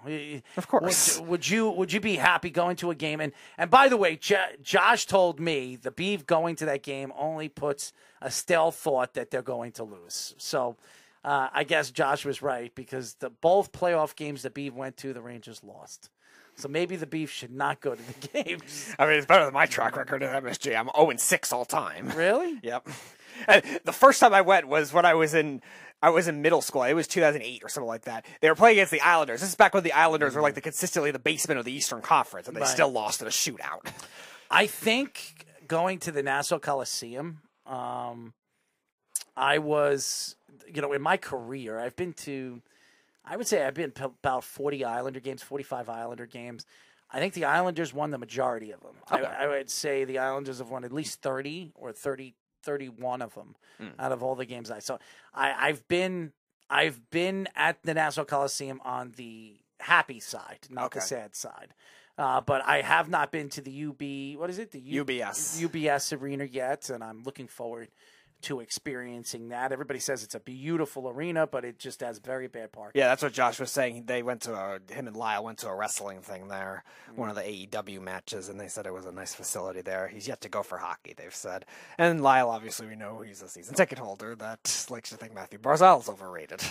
Well, nobody said Lyle was the smart guy. That's for sure. Uh, the Beeve is king of buck cake, bu- bu- bukkake. Oh, I I- I- I- you don't understand bukkake. I, I don't want to understand Bukaki. Thank you. But uh, I listen. The fact is, the Rangers are going to have. Uh, you know, they're going to. By the way, the uh, just so the uh, the Jeffrey over there, The Jeffrey. the Jeffrey over there knows. Uh, even though Gerrit Cole did not have a good game, uh, the Yankees are up nine to seven. So just have so the you know. bases loaded with two outs Yeah, right so so just so you know, it doesn't have to be Gerrit Cole. I told you they were going to win, and they won. I, I they're going to win. I I, I will say this: uh, I did think the Rangers were going to win. I did, and they didn't. They didn't pull it off. I, I was. I'm very surprised that the Rangers didn't play better than they you would think they would. And they had the early one nothing lead, but they they they gave Tampa breathing you know breathing room to come back in that game. When you have a lead and you have a goalie as good as Shesterkin, you smother that team, especially at home. You take it out of those teams and. And, and giving that bad goal up in the second at the end of the second period really smothered the Rangers into the third period where uh, at, what three minutes left of the game they gave up a bad goal. Yeah, You know? it's it's one of those games where both teams were missing wide or hitting the post on their good chances, and then they just get these ones that just squeak into the toughest angles. The Rangers' goal was a really weak one. Ryan Lindgren. Gary Sanchez, not surprised. Uh, you know, not Oh. able to catch a ball. So. Gary Sanchez not doing it against his former team. Oh. Not the revenge game you want to have, Gary. Not surprised that he can't catch a ball, but or, or stop a ball from going into the dirt. But you know, uh, the Yankees dealt with that for years, and now uh, the Twins have to deal. Well, with it. here's the thing: the Twins traded Mitch Garver as in, in their package to eventually get Kiner Falefa, who they then trade to the Yankees. So they trade him because of his lack of a defense, and then just get Harry Sanchez instead. So uh, commit to that. And I think now they gave him. I don't know if it was arbitration or an extension of his contract. They gave him nine million dollars now too. So we'll see if they can make that kind of thing work. His offense has been okay, but nothing special. And Oh, and we got the bees. oh, beef reaction time. Uh, you ready to hear this, ladies and gentlemen? The refs stink. The refs screwed the Rangers. Game was fixed. oh Snug says, I'd love to see an Islanders game with Lyle at UBS. Yes, I'm sure you're probably the only one here, Snug. And that uh, it's not called Champra Bay. How was the nothing. game fixed? Okay. I don't know, I don't know about I, that. I, I, we've been watching this whole game, even doing this radio show and concentrating on what we're talking about. For anybody to think that that game was fixed is ridiculous. Okay, uh, if anything, now did the Rangers have a lot of power plays? No, they did not. But th- throughout this series, they've had more power plays than the, the Lightning, and Lightning didn't score on any power plays. So, uh, what what what was fixed about the game? Well, yeah, the the Rangers' streak of the amount the amount of power play goals they score was bound to level out eventually. But again, to this to this level, they still haven't gotten a lot where they've created their own penalties either, like they were doing against Carolina, where they were getting their defense off guard a little bit, especially it definitely wasn't games. fixed. Uh, It yeah. definitely I don't know. Yeah, I wouldn't go as far as fixed. I mean, the the, the argument can be made for You know, when I said when I told him that uh, the Vasilevskiy goal was a bad goal, he, It was. He he didn't say that it was. He says, well, at first he was like, well, it it was a good goal, but I said Vasilevskiy was screened. So I said, he says the same thing with Shesterkin.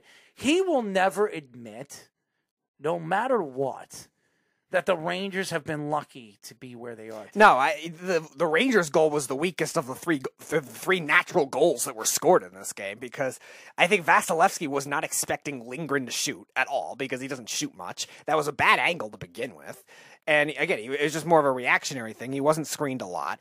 Shesterkin, yeah, he was screened on the first goal. I gave I gave Sergachev a little more credit for the first goal. The second goal was definitely weak on that part. But all in all, it was just one of those weird games where those were the only things going in or getting remotely close. A lot of the top notch scoring chances that you would try to go for aren't going in or they were hitting the post. I, I listen. I, I respect the beef. I really do. He's one of my friends. I, but to say that the game was fixed and the refs are the reason why, i- it's ridiculous.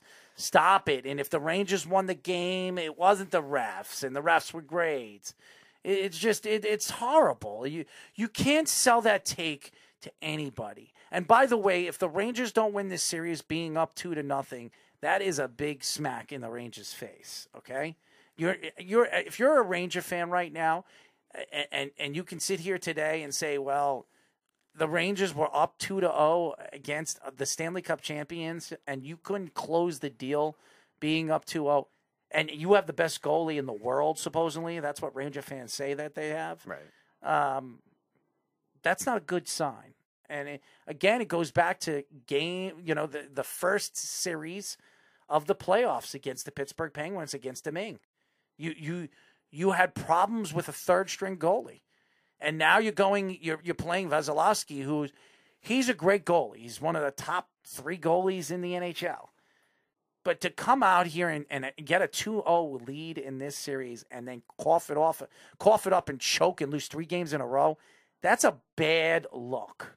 As a and, and don't and, and I, I guarantee you Ranger fans are gonna be shooting up. Either Ranger fans will be making excuses like the beef, or putting down the Rangers saying the series is over. By the way, the series is not over. Yeah, I'm, I'm just content where they are at this point. Like, I, what uh, I had Lightning in six in the beginning. Now the Rangers, again, they've been doing good in bunches so far this whole postseason. Came back down three one, won three in a row, then lost two one two. They're- I wouldn't all be surprised. bunches. I wouldn't be surprised if this goes seven games. So they have to. If, if it goes seven games, it might actually help them the way they've been winning in bunches because they they rarely win and then lose. So far has been their track record. Usually they win two in a row. Now, granted, the splits haven't been there where one of them has been home and then road, except for the Carolina series. So it might actually promise to benefit the Rangers because the Lightning aren't exactly the greatest in the longer series either. They did it against the Islanders in seven games last year, but besides that, they're more built. They've been more built to dominate the way they have, and haven't been as good when their backs against the wall. Before that, they were blowing three two leads. They blew a three two lead against Washington. They blew a three two lead against the Penguins. They, so they've had their own share of it in the past too. Now, I still wouldn't favor it. I still would favor the Lightning at home for the time being. But again, the Rangers winning in bunches is the is the is the trend right now, and that could be a good thing and a bad thing for a young team. This kid, Michael King, for the Yankees, has been absolutely A king. sensational. A king. He has really been fantastic. I, I mean, him and Holmes, what a steal! The Yankees uh, stealing him from the, the Pittsburgh Pirates last year. I mean, what's his e- what's his ERA? Zero point nine. Last time I checked, it was .68. It's ridiculous. I mean, these two guys have been and and by the way, Schmidt has been fantastic in the bullpen. Could you imagine when Loaisiga comes back? I Yeah, mean, he if he comes back to the form he was the first month, yeah, that would be a sca- that'll be a scary thing because he could pitch in so many different roles too. And All right, let, let's see what the beef is. oh, we got a beef sighting on a call or a text. No, a text. Oh, what is it now? Nope, go watch it. Uh, blank F joke. Uh, this was totally a F fix. F unbelievable. So everybody knows what F means. Yeah. Never Yes, in my the, life uh, have I ever seen something like this. Yes, the the uh, the rejoicing, the the Fs of the of the Draymond Green uh, or the Celtics fans toward Draymond Green. Now the Fs of the refs towards the beef. Ah, we don't see any posts from Tyler. Who's watching the New York Ranger game? Speaking of uh, speaking of compl- uh, complaints about the beef complaining about referees, Snug comments: the referees hate the Rangers and the Cowboys. The referee. the referees. This time I am serious, he says. Did you see anything that was fixed about this game? I, uh, not that I knew noticed. I mean, again, we were on air, so we were watching it as closely, but it didn't seem like anything drastic. It was back and forth. We'll watch was- the game again. It, I'll it was, watch it I, again. it- I, I didn't notice anything that was Neither really, really egregious either way. There wasn't like a controversial goalie interference or all those things they were letting the Penguins get away with in that series. I mean, it wasn't anything like that. Gifted to Tampa. but it was the referees. Snuck says the Beeve is not aware of his neg- his presence negatively affects the teams that he cheer for. Could be the smell. yes, unfortunately, I have to share two of those teams, so hopefully it doesn't carry over to the Mets. But the Mets have their own problems. Of, I don't yeah. think it was the referees. I, I, I think it's ridiculous. It's a diff. a- For for anybody that's a sports fan to, to, to have a take like that and say that well the Rangers were screwed. Yeah, listen, it has to be dr- drastically egregious. I didn't see anything like that. It wasn't like the Penguins stuff. the Rangers were not screwed in that game, and and uh, I, I can't, I can't sell. If you're a fan, you cannot sell that to me that the Rangers were the Rangers got screwed. I, I you can't, you can't sell it. And uh, love you, beef, but you can't sell that to me. You can't. Uh, if you're a fan of sports and you're you, are you are actually follow us and you actually tune into us, I can't sit here today and say, hey, you know what? Mm, It's it, it's it's the referees. You know, it's it's horrible. It's a horrible take, and I, I can't. If if I were to sit here every single day and, and want to blame the referees for my team's loss, when I know for a fact it's a lot more than that, it's it, it's you can't blame the referee. The Rangers had plenty of chances to win this game, plenty. of yeah, it's a, it's an odd it's an odd game of fluke, uh, fluky goals and then good chances just not happening.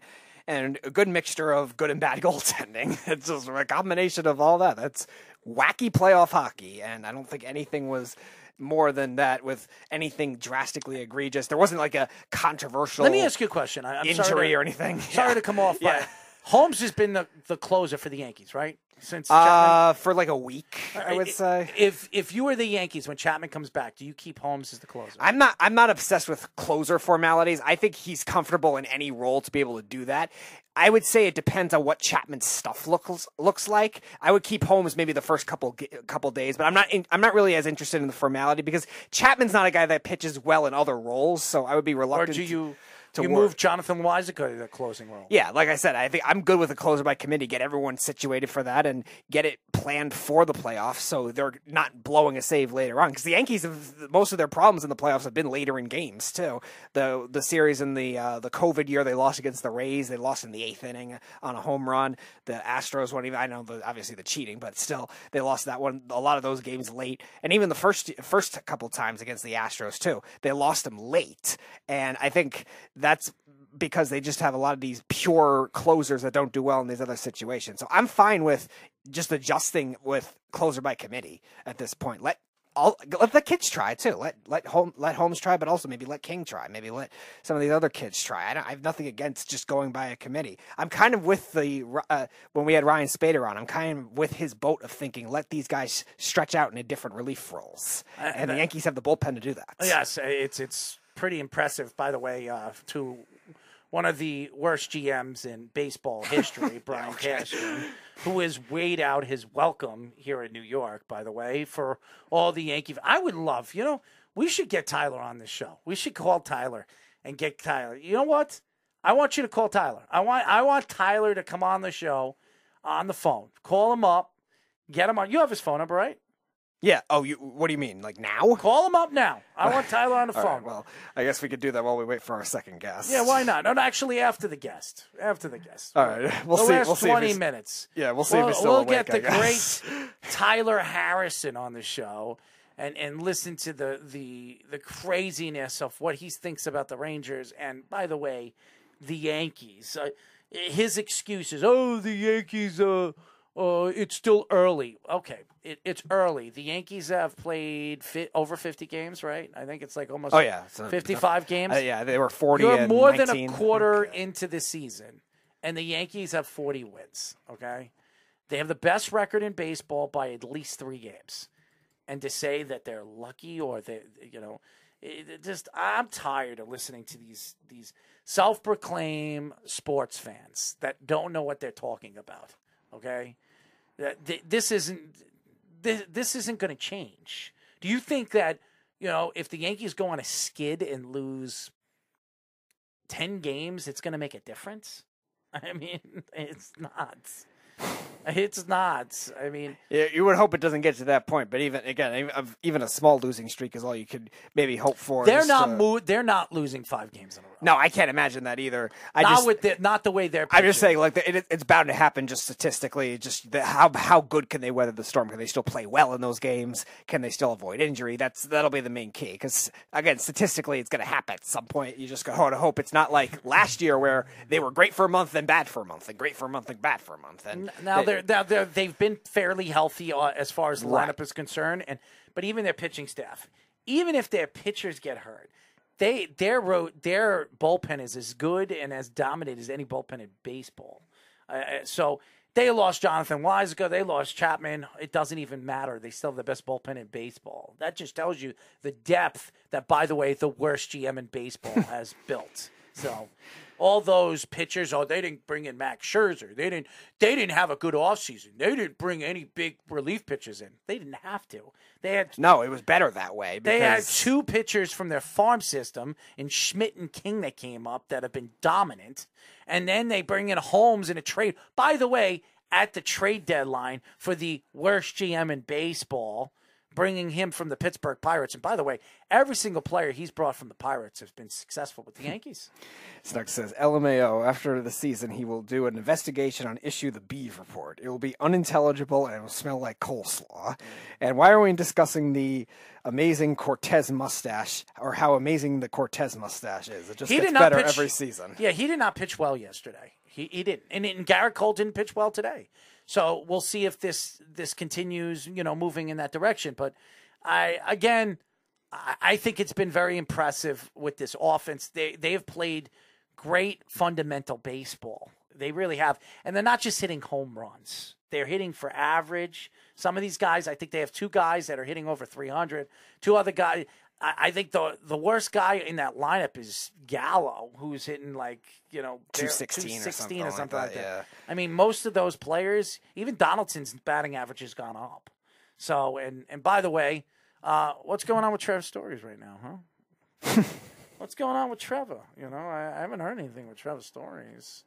Uh, is he hitting the ball still? I don't know. Judge is the only one ab- ab- above 300 right now, but He's got nine home runs, both both both him both him and He's on a record-breaking pace right now, Aaron Judge. yeah, both both him and Rizzo have And he's near, not doing- near 40 RBIs, and then Stanton has 36 before he got hurt, so he's not far behind. Well, the, this is the first time in Yankee history that you know, it, with I think 35 games or less of the season, that they had three guys with over double-digit home runs: uh, Stanton, Rizzo, and Judge. That's the first time a Yankee lineup in the first 35 games has had that in history. That's for the Yankees. shocking. It is right. Yeah. With Lou Gehrig and Babe Ruth and Mike Mickey Mantle and Joe DiMaggio and all those Yogi Berra, all those players.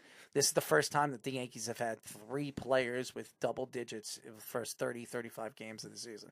So that the Yankees are hitting too. I mean, Yeah. uh, and they're hitting by a, a huge clip. I mean, they have the best, they have the most home runs in baseball. I think they, I think they have the most home runs in baseball right now. I think they're amongst the league's top ten in batting average, if I'm not mistaken. not batting average, but on base percentage. On base percentage. Yeah, because a lot of their batting Where's average. their batting average Their at? batting averages look look like yeah, they're they're somewhere in the middle because they have a lot of they have a lot of two thirty guys that Well, are they got dragging Gallo. down the lineup. They got Gallo too. Gleyber 249, Donaldson 237. So it's better than what they've been, but it's still not great. But a lot of those guys still have close to 300, over 300 on base percentages, though, too. And listen, and, and Snug says the Red Sox are finally over 500. If that's what you're, and I, I by the way, I told this to Jeff. The Red Sox are not that bad. Okay, they started the season off bad. I expect the Red Sox when Paxton comes back and uh, Sale comes back. This is this is a better rotation than we thought they were going to be. Uh, uh, what they started off the season being what they were. I, I think that with the Red Sox, that has been very, very impressive about them is that they haven't given up. We've seen teams start off the season really, really bad, and they just give up the season. They trade away pieces, they rebuild, they make they make trades for you know young players to put in their you know to put in their their their farm system to build a team. The Red Sox are not going to do that now. What are they going to do with Devers? Are they going to re-sign Devers? Are, they going to move on from him? Bogaerts is a free agent in the offseason. Do they re-sign him? I think they're going to move Trevor Stories to the shortstop. I think Bogaerts is gone. That's what I think. Yeah, it's definitely possible at this point. He would have, uh, if he wasn't gone, he was going to be signed already, type thing. And I think the Red Sox, they've gotten some good stretches of pitching this year, but just not consistently. Alex Cora is not the best manager in baseball. Okay, he's not. Yeah, he was he's out of baseball for a couple years. It's tough to call yourself He, the best right he's away. A, he's a good manager. yeah, he. He's a good manager. He is a good manager. I would say he's a top five manager in baseball. That's the only reason why the Red Sox brought him back. Uh, I, I think it was a good move by the Red Sox, especially what they did last year, going all the way to the American League Championship. That was an amazing feat for the Red Sox. Right. And what that was kind of a surprise type thing, and that that's what elevated his stock back again because he was out. He was out for the, the couple of years that he was after the whole cheating scandal. So he re- he re-elevated that stock to be one of the best, especially the way he managed the pitching, the way he managed the I guess lesser talented players on that team, and a lot of the new pitchers that came up right at the end of the season. So that's where it'll be elevated. Now they've done better at rallying around the slow start that they had, and they've had good stretches of starting pitching. Michael Wacha's pitched well this year. Um, you're looking at you're looking at Garrett Whitlock as somebody that's found some good good stretches both out of the bullpen and starting this year. So they've had good pitching. It's just they're just only a couple guys. They need the depth to step up, like you were saying with Story. He struggled at the beginning of the season, and some of the other hitters that you would expect more out of, and they need to get more consistency in that. What do you think about this Pete Alonso and uh, Marte injuries? I, I know a lot of Met fans were going were thinking that this was going to be bad. Marte could be back by the end of next week. Yeah. Uh, Pete Alonso, everybody thought he had a fractured finger. He looked like he was bending his finger up in the bench. It looked bad. Uh, it was nothing. Uh, he, he, I think they said it was bruised and sprained. Yeah, there were there was no there was no no break, bone break, which usually all. means surgery, which means Right. six to seven weeks. But uh, none of that. It looks like he'll be back up. There it is. this was the worst officiated game I've ever seen. okay. There we go. Good old Bevet. I love Beef. He, I, you know what I love about him? I- I- It's so interesting is that he has so much love for his teams, and he will do anything, anything, to make a point to prove that his team wasn't at fault to lose in that game. He does it mm-hmm. all the time. He does it all the time and he'll he'll he'll stress it and make a point. Now, when the Ranger, if the Unless Ranger- a player he completely hates. if the Rangers lose this series, he'll blame the referees, the referees, and we'll go from there.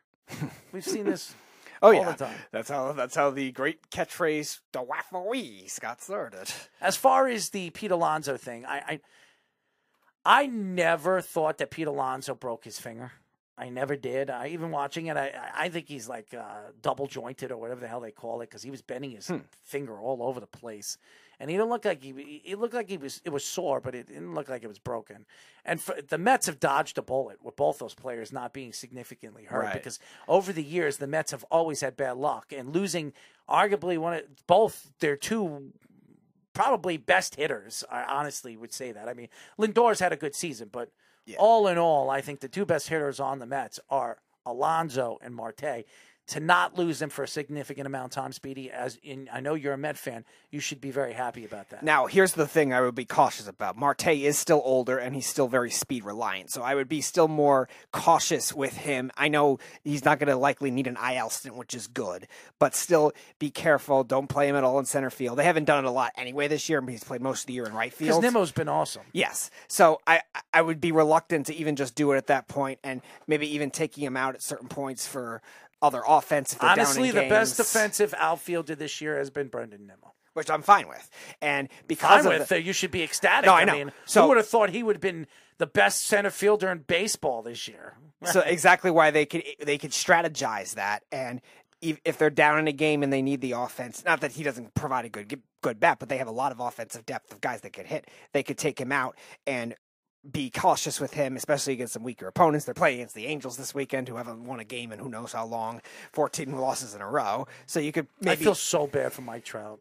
Well, yeah, but he's uh, he's not hitting either. He's I think 0 for his last five games or something. But nevertheless, not all his fault. But still, the Mets now. Could you believe that somebody people so many people put Mike Trout over Aaron Judge right now for the MVP? It's so Yeah, that- ridiculous. yeah, Aaron Judge hasn't had a slump of 0 for five games yet, so it's going to be. He's hitting To, 313 yeah, to, to Mike Trout's 270 something. I yeah, it's going to be tough to make that argument now, if if you had it at that point, to, because Aaron Judge hasn't had that. What sucks about it is, is Aaron Judge is having a crazy season. If he continues doing this, he's going to win an MVP, and and if the Yankees don't pay him, somebody will. I, I mean, he's going to get a lot of money this offseason. If he has a record-breaking season where he hits sixty something home runs, uh, like sixty-five home runs, Yeah, I mean that- that would prove he stays healthy the whole year too. and 140 RBIs, and he wins the MVP for the Yankees and wins a Gold Glove, which right now he's been one of the best right fielders in baseball. I mean, he's going to get a lot of money. Yeah. I, I, I mean, we talk about this corner. I mean, you didn't think the Yankees were going to give him 215. No, I didn't. I mean, the Yankees are going to have to start to scavenge up money for 250, maybe even 300 million. I mean, I, I don't know if the Yankees are going to do that, I, I, especially when they have two players that they're paying 300 million to. Right. So I, I think Aaron Judge could be gone, and I, I, it's crazy to say that the Yankees being outbid for their player, but it's gonna be it's gonna be very hard to bring back Aaron Judge when you're gonna have to re-sign other players. I mean, uh, Severino's a free, yeah. he's a free agent this year. I mean, what are you going to do? Yeah, I mean, and it's also how you're going to make the rest of that money work if you don't pay Aaron Judge. Uh, isn't two, uh, what's his name again? Um, uh, the kid from Pittsburgh that they they, they traded for Taillon. Taillon isn't he I'm, a free agent? I'm not sure. He might have one more year, but yeah, they're gonna have to pay him if that's the case. Yeah, And he's having a fantastic yeah, year. he, he'll probably because he's he's not old, but he's he's he's had a lot of injury issues. He might get a shorter contract, but still average annual value could cause it to be front loaded in that sense. And from that standpoint, the Yankees have to decide if Aaron Judge. By the way, the Yankees won again. So Yes. yeah, maybe Gerrit uh, Gerrit Cole could give a little back. Yeah, uh, Gerrit Cole. um, I, I don't think so. I, don't- it, it you can't. I don't know if you can restructure the same way in baseball, because it's all guaranteed money. no. Because uh, yes, there are plenty of football teams that do that, but because baseball is directly all guaranteed money, there's no way to restructure it like that. Where Gerrit Cole could. And Joey Gallo's getting hot. He just hit two home runs tonight. So expect him to get hot where he's going to hit eight or nine home runs in like 10 games and then fall apart again. We, we've seen this. well, before. yeah, right. You, you you would think that he might want to even just try to do it for to keep some kind of role, starting DH. Role I expect the, team. Yankees. I expect the Yankees to trade him at the trade deadline. There are plenty of teams that are going to be looking for a power hitter to make the playoffs with. Yeah. The Yankees don't need him. He's Right. expendable. Uh, I expect the Yankees to make a move Yeah, maybe for a relief pitcher or somebody like that. or even just a different type of bat too. Just get, get... I don't think they need bats. No, I don't think they need it either. I, I don't think they need a, much of anything really at all. It's just a matter of just You can getting always use concepts. you can always use another arm, and I, I, I think the Yankees will be they'll be gunning for at least another starter or a relief pitcher. Rangers fans suck. By Jeff, thank you, Uh, Jeff. Snug says maybe Jacob Degrom could try center field. By the way, Yeah, Jacob. Degrom looks like he, he's he's going to be back sometime uh, this month, and also Max Scherzer's throwing bullpen sessions, so he could be back in another week or two. So Yeah, I, I heard that too. Which, I, for for Scherzer, I, I definitely the way he's be able, he's come back from injuries has definitely been impressive. So I would trust it a little more with him. But yeah, we'll we'll definitely see on Degrom if he can come back the same. That would be his first time pitching since the end of last uh, He'll July. be fine when he comes back. I Yeah. mean, any any Met fan that thinks that Jacob Degrom doesn't know his own body is ridiculous. I, I mean, this guy has been the best pitcher in baseball, and and to have. Could you imagine if Jacob DeGrom and Max Scherzer come back at the same time? I mean, as a Met fan, you should be very ecstatic the way they've been playing and to get arguably two of the best pitchers, two of the top three pitchers in baseball back uh, at the same time before the All Star break. That's uh, you. You should be very excited if you're a Met fan. Uh-huh. Uh, very excited. Snug says, "Don't tell the beef, but I sent the refs a dozen cupcakes to throw the game for me." The Yeah, Mets so- are 38 and 21 right now. Yeah, they've had two tough, uh, two bad games in a row against the Padres, but they took the first game of that series and they split with the Dodgers, so they're now doing well against good teams too, which is a good sign for them. Dodgers haven't played well either. So. No, they haven't, but they even though they have a good record. But yeah, but it's still the, the Mets even just competing with with those top notch teams. They did well against the Cardinals already this year. That are a good team in the NL Central. The Brewers they did well against. I think they took two out of three from them already. And again, they had two.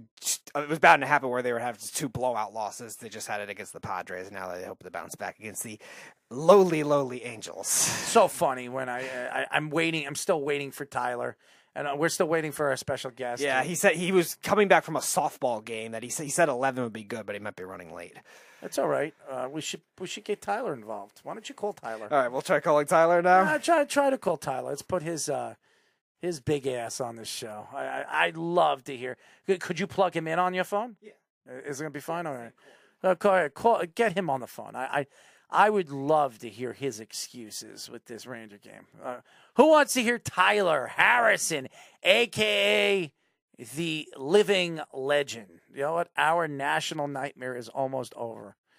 the Beeve needs to call in and explain how he knows the refs fixed it. Well, uh, I, will say this, Snug. Um, oh, here we go. We, we to get Tyler on. Let's just put him through. Let's. It, it, he if Tyler answers, I'll be very excited because I I've been waiting to get this guy on the phone and hear his bull. You know, nobody wants Tyler. I know Jeff. Nobody wants to hear Tyler, but to get him on the phone and hear his excuses, and he's probably drunk too. That would be great too to hear a drunk Tyler come on the show. It doesn't seem like he's coming on. So, uh, no no attacks on Tyler if he doesn't show up on the show. Speedy, he's not coming on. He's not coming on. He would have answered in the first two Nothing. He's not coming on. We tried. Unfortunately, Tyler doesn't want to handle the wrath of the non-Ranger committee here on the Sports Loudmouths. But nobody wants Tyler. Tyler probably is plowing Beeves' mom. Oh God. Very nice. Oh, uh, Jeff. I mean, at least it, at least somebody's having fun, you know.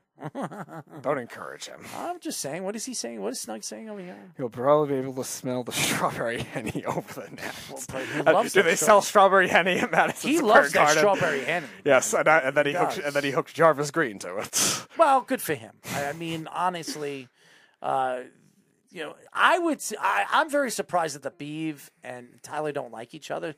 They're very alike in a lot of ways with their teams. I mean, except the beef thinks that the Mets, the the Rangers, and the Cowboys could do no wrong, and Tyler thinks that the Rangers could do no wrong. Uh, but he can't stand the Yankees, and he doesn't know what kind of fan he is with football. He once was a Saint fan, now he's a Giant fan. He doesn't know who he is. So, uh, good for. And by the way, he always sticks up for the Giants, no matter what. Yeah, I know. For a guy that is like only partially a. Giant fan, He sticks up for the Giants all the time. Uh, yeah, he did more than I did, like even four years ago when I still thought they were decent. The Giants, like he was like saying he was putting them as a playoff team just because they like just because of their 2018 draft, which I He's a- did think was good at the time. He is a hidden Giant fan who hates the Jets, by the way, and will do anything to talk bad about the Jets, no matter what the Jets do. And I never asked Tyler what he thought about the Jets draft. I would be very intrigued to hear what that idiot has to say about that. But it, it's I'm not surprised that Tyler isn't calling the show because honestly, Tyler walked out of the show because he would rather go drinking and hanging out at bars. So that's Tyler Harrison for you, ladies and gentlemen. Um, why don't we go to quick break? Um, when we come back, uh, we'll get into the Baker Mayfield situation. Uh, Deebo Samuels reports to the 49ers, and McLaurin and Metcalf uh, did not report to their uh, team. So when we come back, I have an idea what could fix McLaurin's situation with Washington and Metcalf's situation with Seattle. And I will tell you what it is when I come back here on the Sports Loudmouths. You're, you're, you're listening to the Worldwide Sports Radio Network. This is the Sports Loudmouths.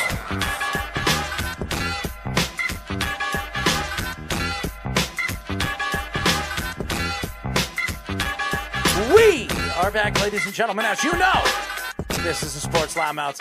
631 672 3108 is the number to call. Go to our website at www.worldwidesportsradio.com.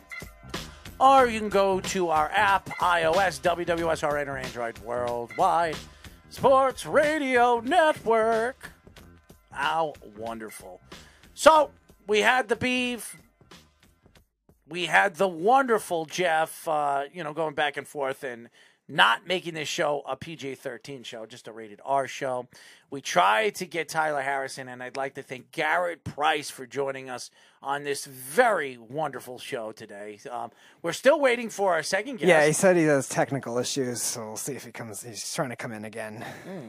He was playing softball. That's his technical difficult- difficulty. Yeah, hopefully he didn't hit his computer screen with the softball. Maybe he was uh, hanging out with Tyler Harrison, drinking, uh, you know, a strawberry henny. What do you guys think about that? What happened to Carl? He he's been going in and Carl, out. Carl, Carl came in for the interview and the, and then he, he just left after that. Deja vu. What what's going on with Carl? He can't stay in for a whole show. What are you doing, Carl? You wanted to know why we took a break for a week, and now you can't even stay on for a whole show. maybe here, maybe uh, Jeff didn't even bash Michigan tonight. So I, I, I'm trying to. What, what what is it with this with with Carl? I don't know. I don't know.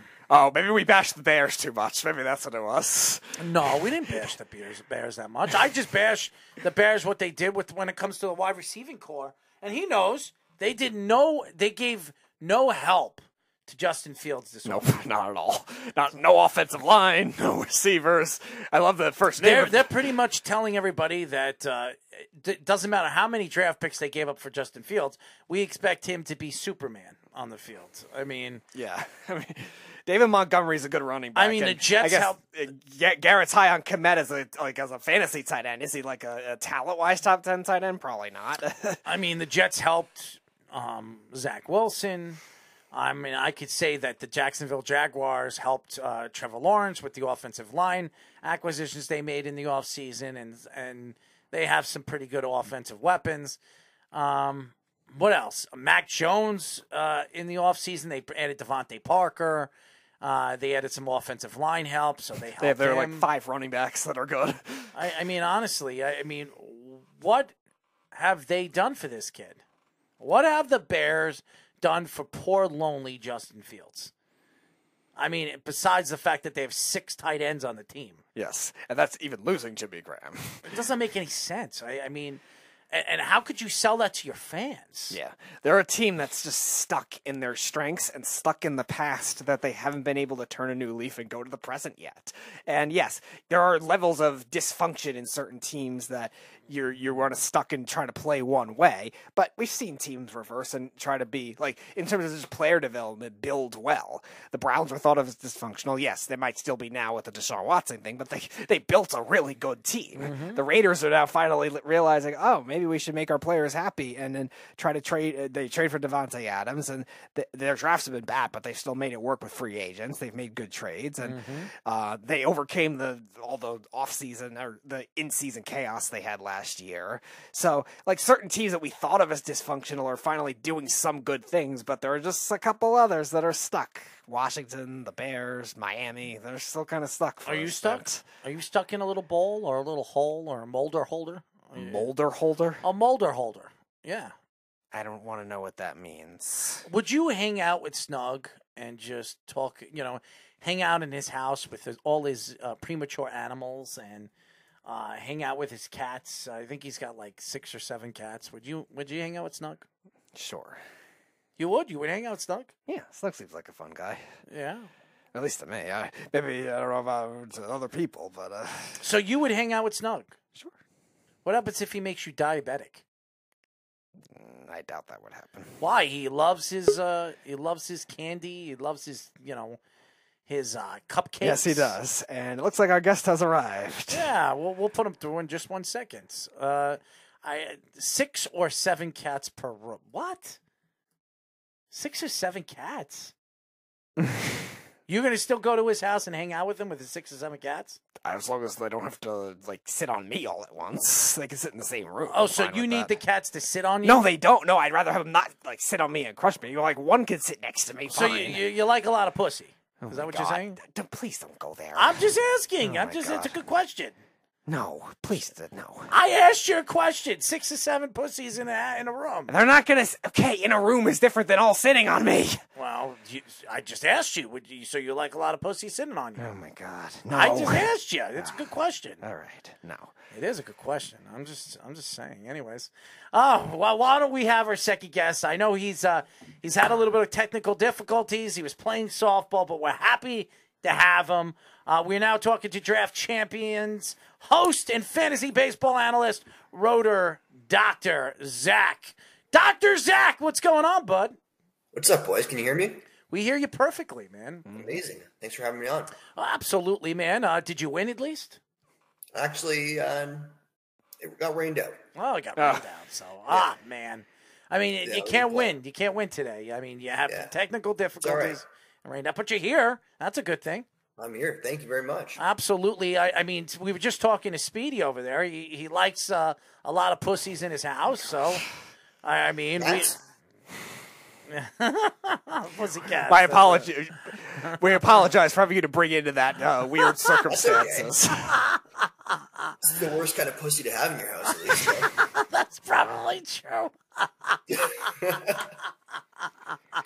well, uh, if you actually listen to our show, and we like to have a lot of fun, Speedy has some interesting stories about his dog. So why not talk about Thankfully, that was not on our trip. that? Wasn't on your trip. So That was dog, not on our trip. So your dog wasn't with you. No.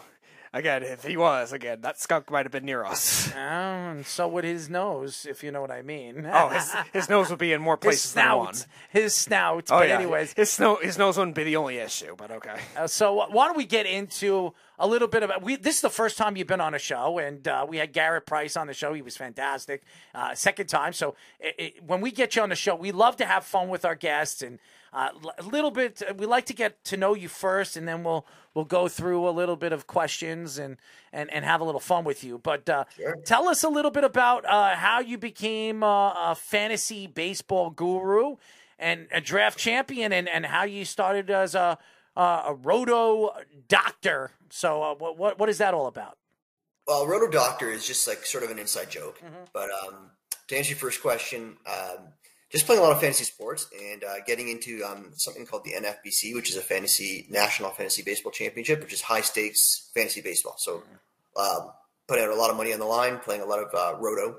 Um, Roto Doctor is sort of just a play on a lot of people like on the internet or Twitter or just like want to be like doctors of like fantasy, which and it's sort of just like a play on that, and that uh, you shouldn't really take it too seriously, and it's sort of just like sort of like ripping on them.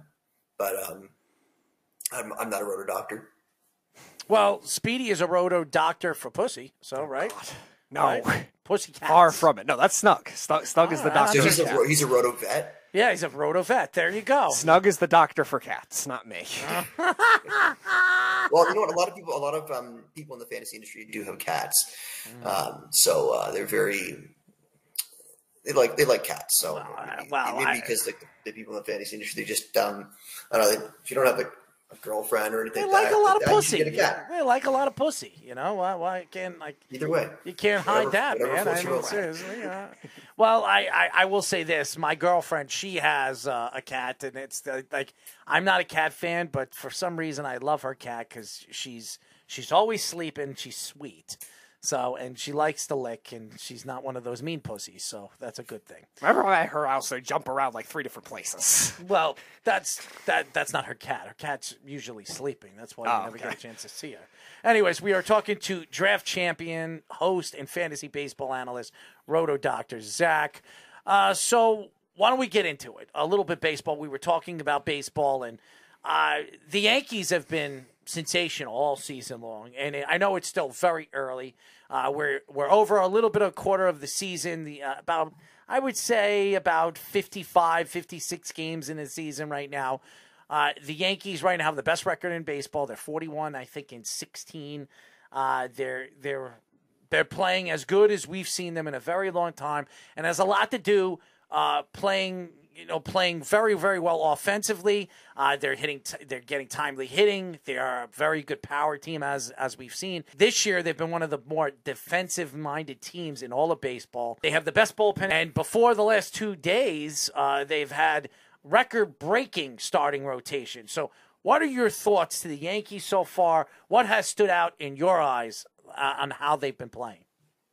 Well, are you guys Yankee fans or Met fans? You guys, I'm a Yankee I'm a fan. Mets He's a fan. Fan. You guys Yankee fans? Well, I'm I'm from Toronto and I'm a Jay fan. So my thoughts on the Yankees are that they're probably going to fucking collapse as usual. Their team is uh, Cole is going to melt in the playoffs like he always does. Yeah, I don't even know if he's going to make the playoffs, judging by tonight. Um, but um, I don't see it lasting, man. I, I think the Jays are going to take over, and maybe even the. Rays and Red Sox. I think. I think. That, uh, I don't know. I don't see. it. I, I think he hates the Yankees. I think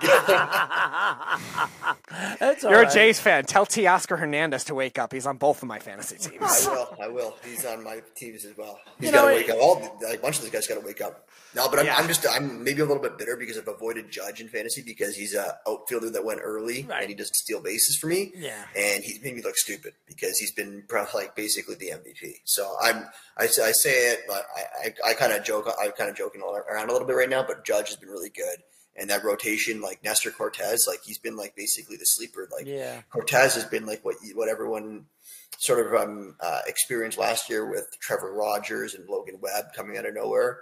Like Cortes and I'd say Lauer are those guys, and you got you got an MVP and Judge, and you got um, uh, like the sleeper pitcher maybe of the year. At Cortes has been fantastic, and then um, you got a really good team around them. Rizzo's been sort of um, like just from a fantasy perspective, um, they're they're going to be tou- they're going to be tough to beat for sure. Um, And- I do have to say. but Forget they- about they Taillon too. Taillon has been very good too. Taillon can like he's a Canadian boy. too. Yeah. Um, gotta gotta gotta love him. Yeah, he's been very he's been fantastic too. So like. Even there's a, they got a couple guys that I was hoping to maybe see come up from the minor leagues and, Mm-hmm. and pitch from like a fantasy perspective. They got uh, like Clarke Schmidt, who's got a lot of talent, and they also got this guy Waldichuk, who I drafted late in a lot of leagues. He's been lights out, but their rotation has been the best in baseball. So as long as they stay healthy, they're going to be they're going to be really good. Um, they got Clay Holmes, who's been the best reliever in baseball. Crazy.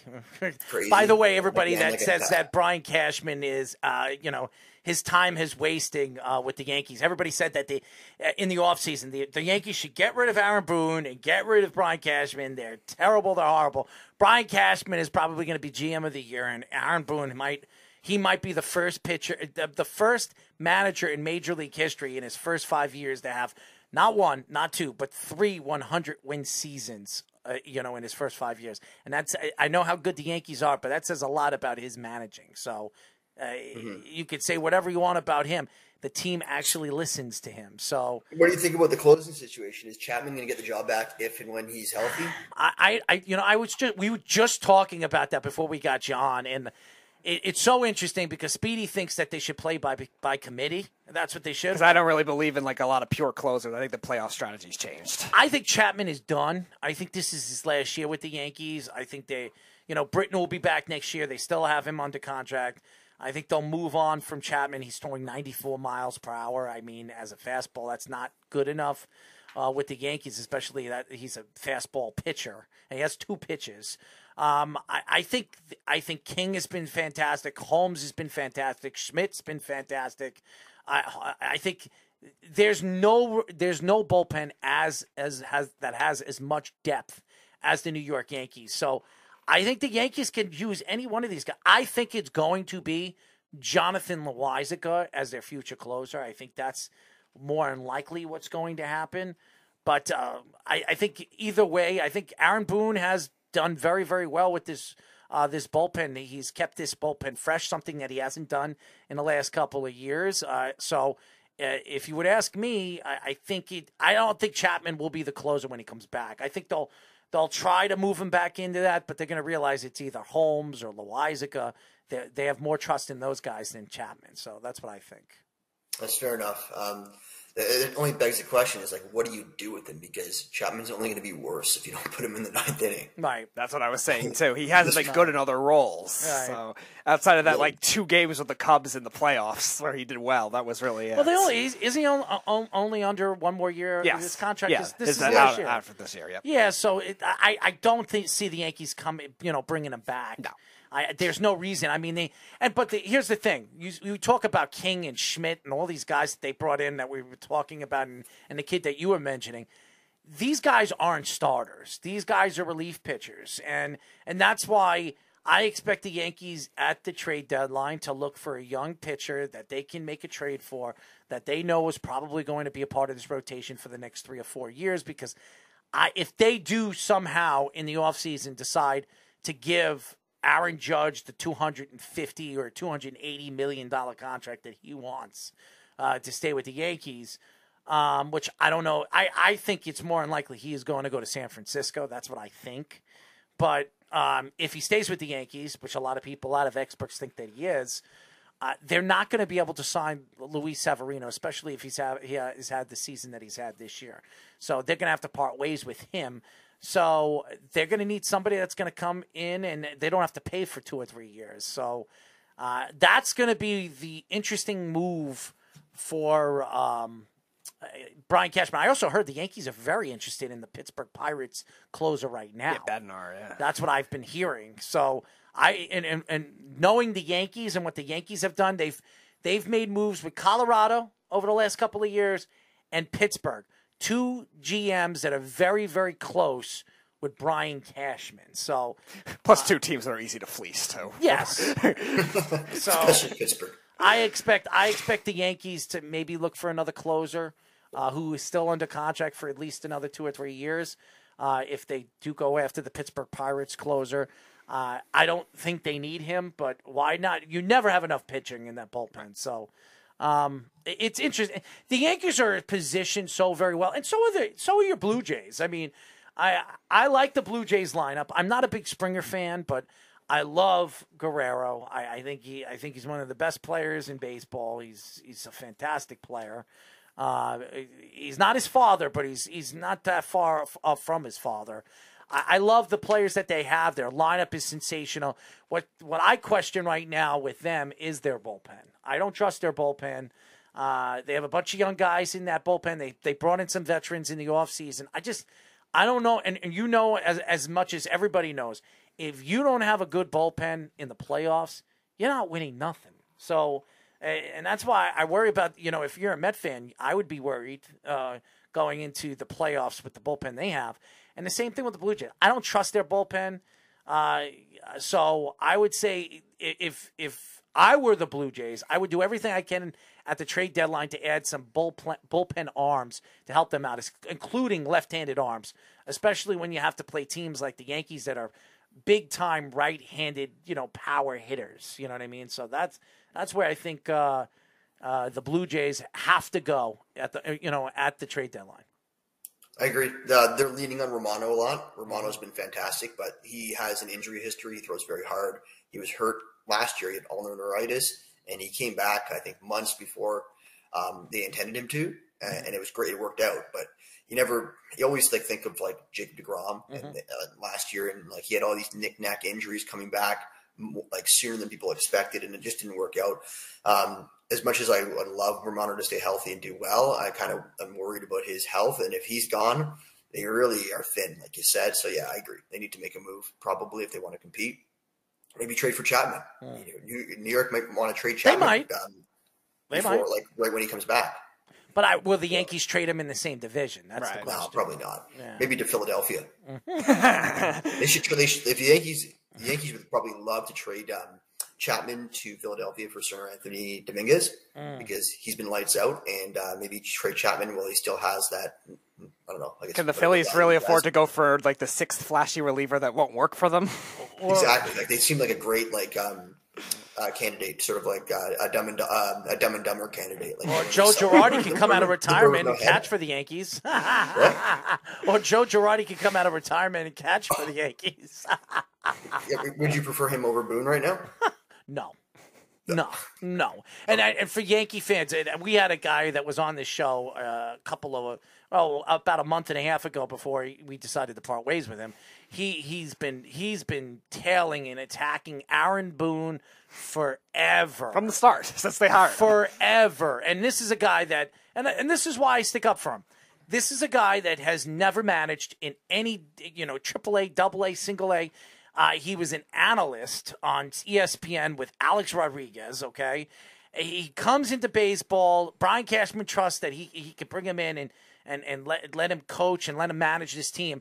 And for a guy that has no experience to have possibly this year, he's moving on to another 100 win season in five years and, and has been to the playoffs almost every single year.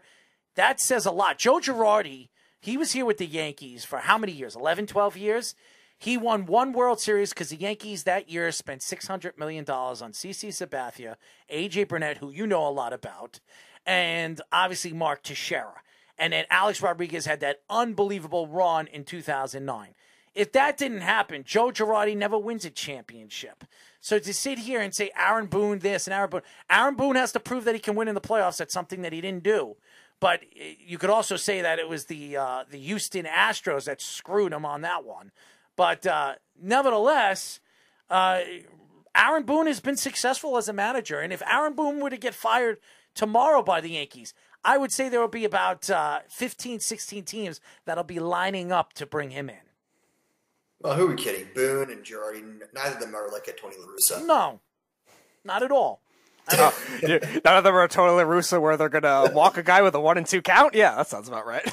I mean, you, you, you mentioned Tony La Russa. What is Tony La Russa doing right now with Chicago? Walking guys with intentionally walking Trea Turner with a one and two count. I mean, I, I Can't even mean, walk in a straight line if he's trying to intentionally walk someone.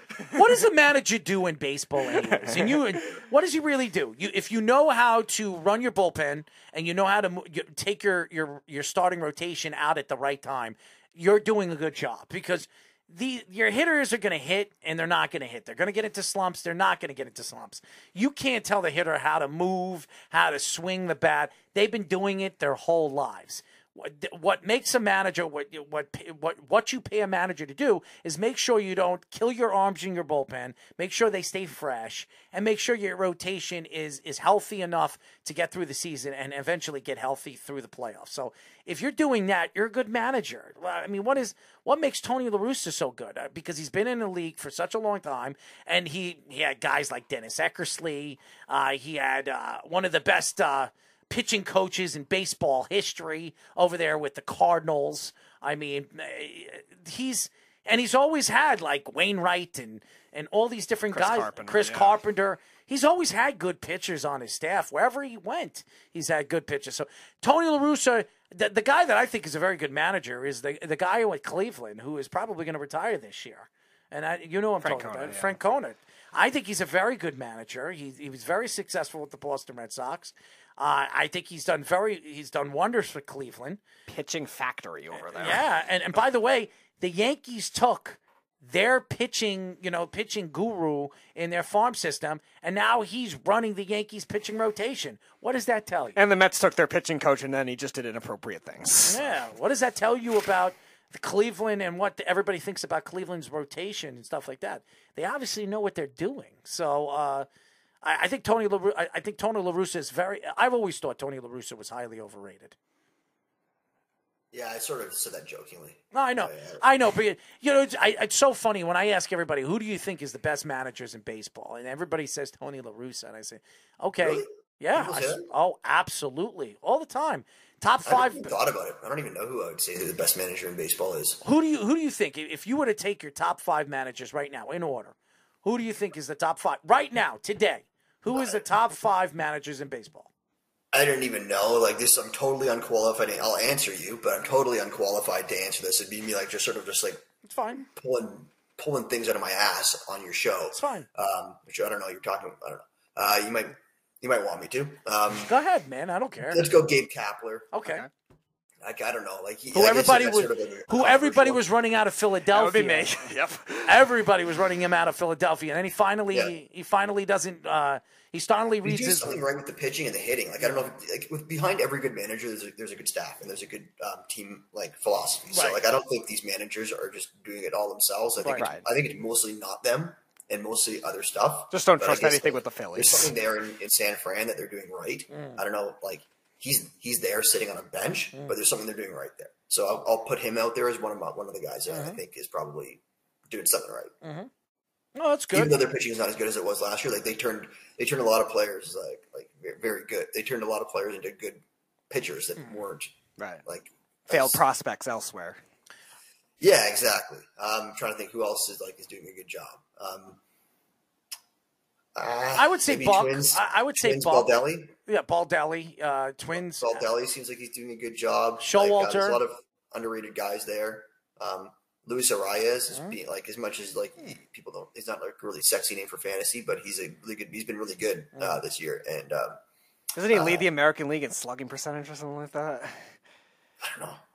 I saw some weird Yeah, stat where he was slugging. he was up there in something.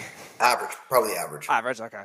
Yeah, he's probably leading. He might be leading the majors in average right now. He's like the. He's basically doing what Tony Gwynn was doing back then, and that's even. Even if he's um, almost doing that, it's impressive these days.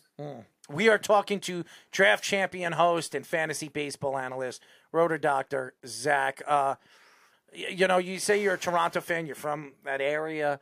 Uh, what has stood out to you so far early this season? As far, uh, you know, we, we talk about the Mets. Um, obviously, their rotation. Everybody thought we were going to see Jacob Degrom and Max Scherzer, two dominant pitchers. They have not uh, stayed healthy this year.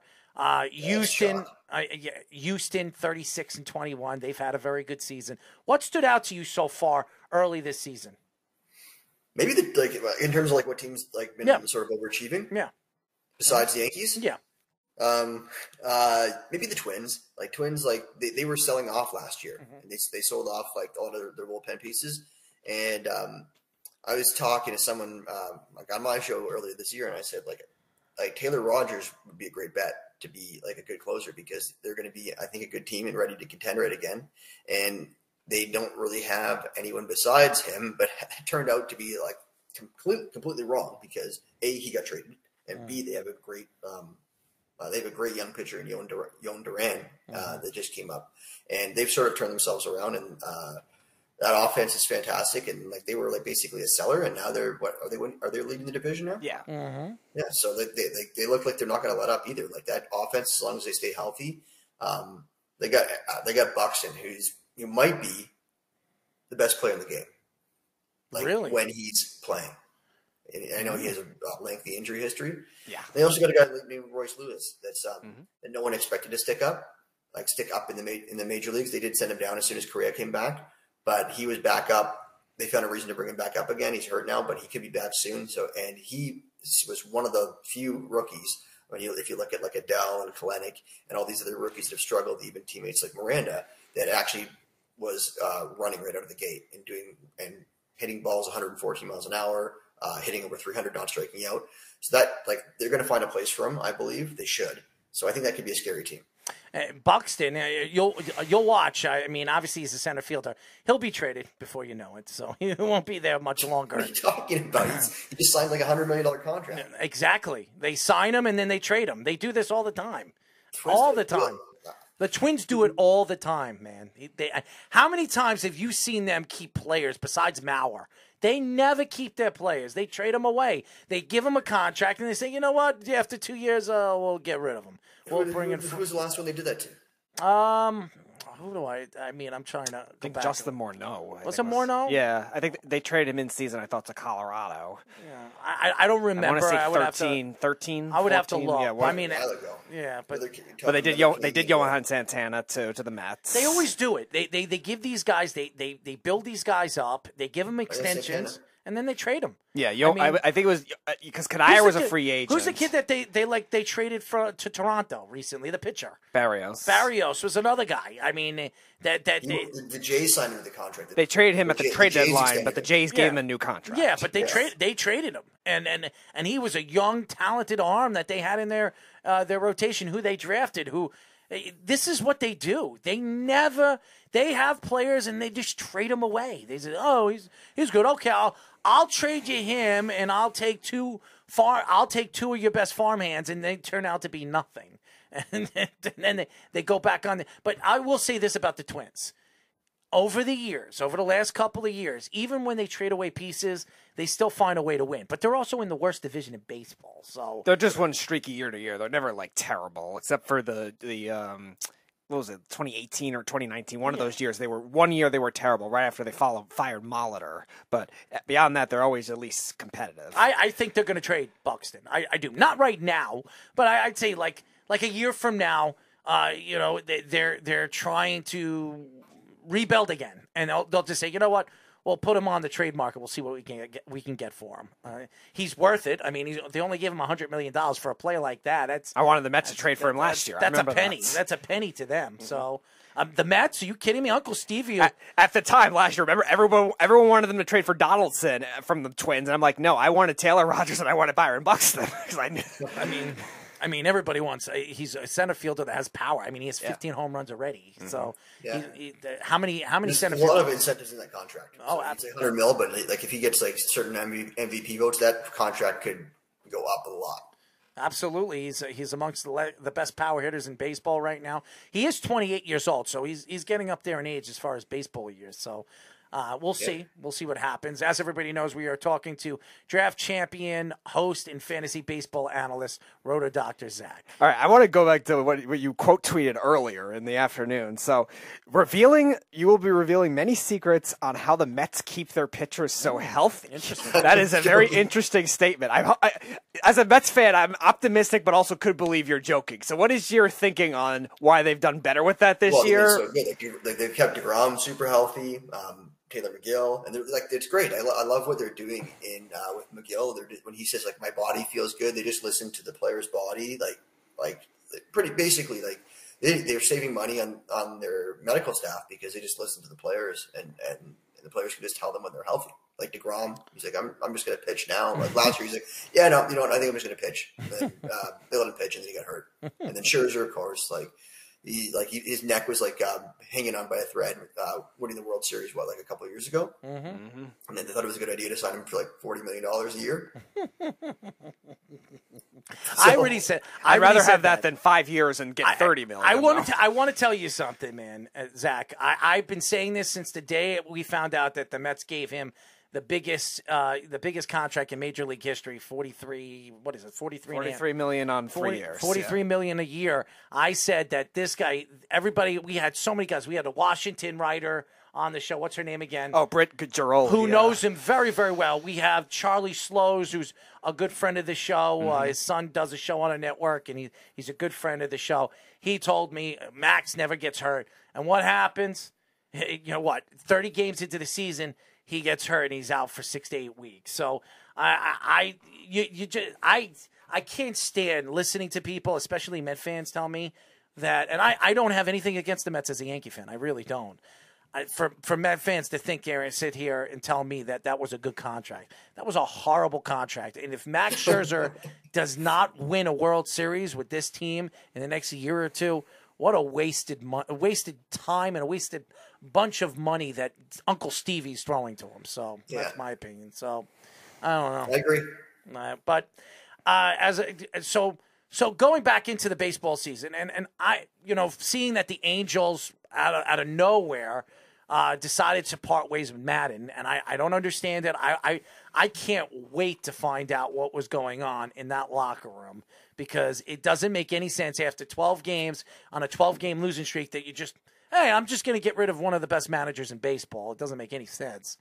Uh, what are your thoughts to this team? I mean, they're on a 14 game losing streak. They have the best player in baseball. They spent loads of money. They had the MVP of the league last year who has pitched like garbage. What are your thoughts to this team? I think they could be one of the worst managed or managed or whatever um, worst. I guess call it. Run I'm not referring to their manager franchise in baseball. Um, they seem to collect all of the pitchers that just want their UCLs to fall off somehow. Every single pitcher they've had, like from going back to Garrett Richards, they tried to have him not get Tommy John surgery for what, like two years, and then he finally had to have it. They they signed Noah Syndergaard. Like you, uh, you as a Mets fan, Speedy Petey, Yes. like you, you, you, you must you must know that that's going to end in a disaster. Michael Lorenzen, you know he's not going to stay healthy. Don't forget about Darvish.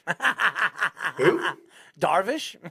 No, they didn't sign Darvish him. Oh, I, I, I forgot he was That on the Texas. Dodgers. That was Texas That's too, Texas, and yeah. Texas. Yeah, that's no, right. That wasn't right. Darvish. I don't even know who else they have there. They well, they got Detmer, who's been okay as a rookie. Who's the kid that Um, uh, Who's the kid that uh, went to the Boston Red Sox last year?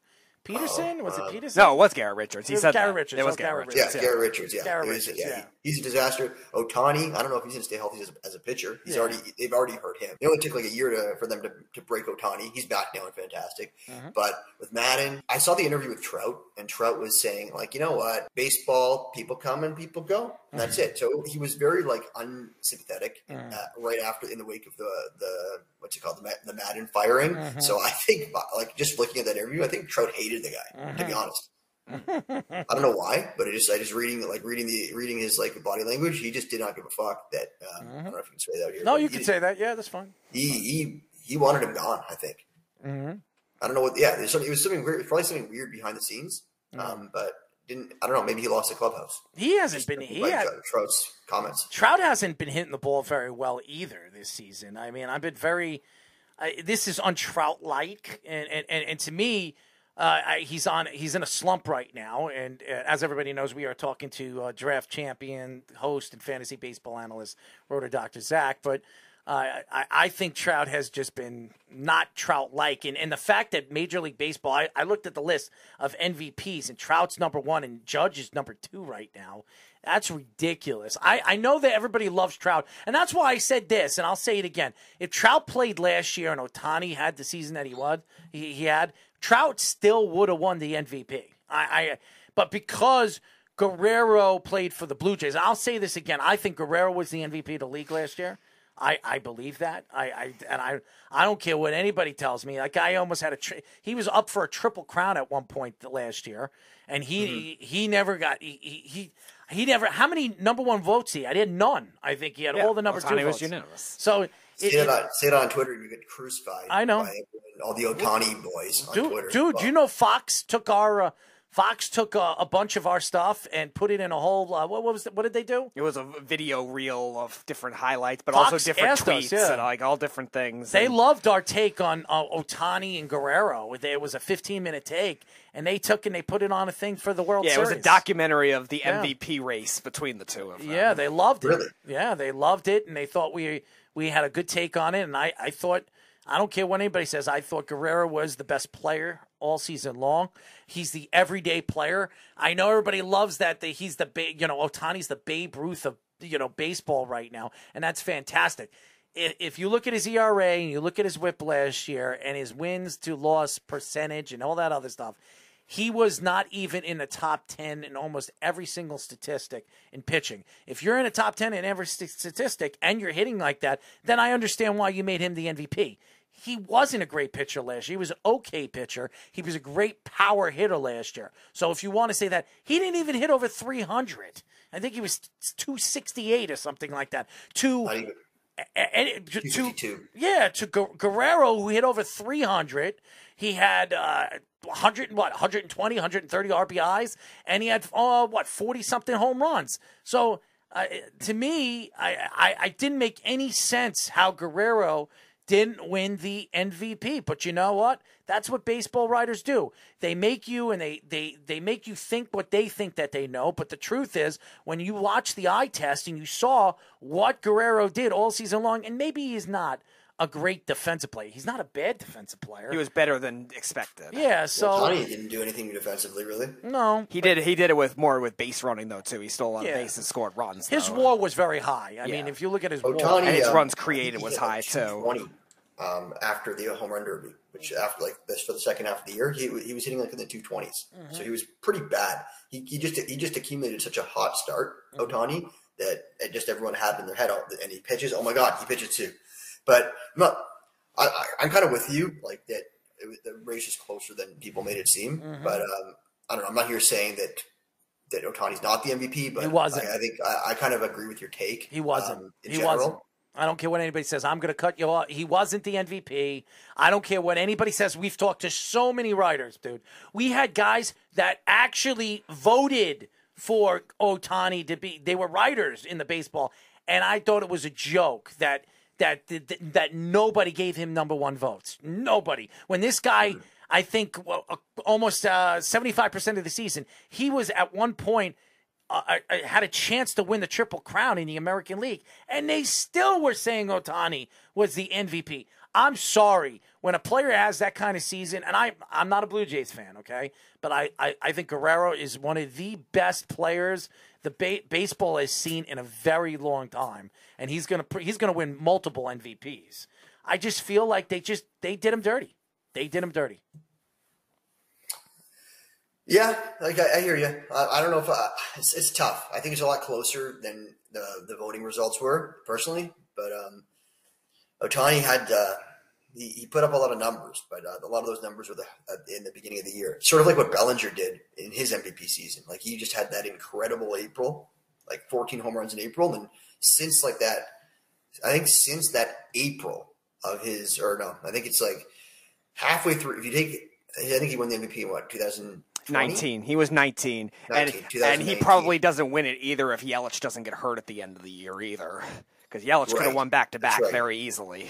That's right. 100 Even if you cut that season in half and take it like when like he had an incredible start. Mm-hmm. Since then, he's been like fucking shit, Mm-hmm. like terrible for like like he's been terrible for like three like full full years almost. Yeah. and people are still banking on that comeback. Listen, listen to these numbers. He he he had 123 runs last year, which was most in baseball. He had 48 home runs, most in baseball. He had he uh, his on base percentage was 401, most in baseball. Slugging percentage 601, most in baseball. OPS 1.002, most in baseball. OPS plus 167, most in baseball. TB 363, most in baseball. This guy had 48 home runs, 111 RBIs, and and and and only struck out 110 times. This guy was the MVP of baseball last year. I don't care what anybody tells me. So I'm sold. What? you sold me. I, I agree. you know, it, it, it just it, it just bothers the hell out of me that nobody gave him number. I understand you want to give it to Ohtani. He's the Babe Ruth of baseball, whatever. I the fact that he had not one number first place vote is disgusting, and and it- and it just shows me. I, if I was him, I would say, you know what, this th- this is a prima donna game. You want to, but I bet you if Mike Trout played last year and he had anywhere close to those numbers, he would have been the MVP. hundred and ten percent. They would have gave it to him. They already they're right now they're saying that Mike Trout is is is in the lead right now for MVP, and his numbers are not even close to Aaron Judge right now. Not even close. So it, it just that just shows you what the baseball writers do. Look what the baseball writers did to Aaron Judge's rookie season. Look what they did to him on that one. I mean, I mean, did everybody think that a what's it? Altuve? A Tuve was Well, better than cheated. Aaron He Judge? cheated, so obviously not. Even if he cheated, he didn't have better numbers than Aaron Judge his rookie You're all season. cheating. Yeah, it just it's it's ho- it's horrible. I, I think these voters are assholes. That's what I think they are. And and if I was a if I was a player, I, I'd say, look, Albert Belle. We talk about this all the time. Albert Belle was one of the greatest baseball players of the late '90s, early 2000s. He was mm-hmm. fantastic. Okay, his seven years was better than as good as Ken Griffey Jr.'s, as good as Barry Bonds has been. Go look at the numbers; they don't lie. And this guy should be in the Hall of Fame, and he'll never see the Hall of Fame. Jeff Kent, one of the greatest second basemen of all time.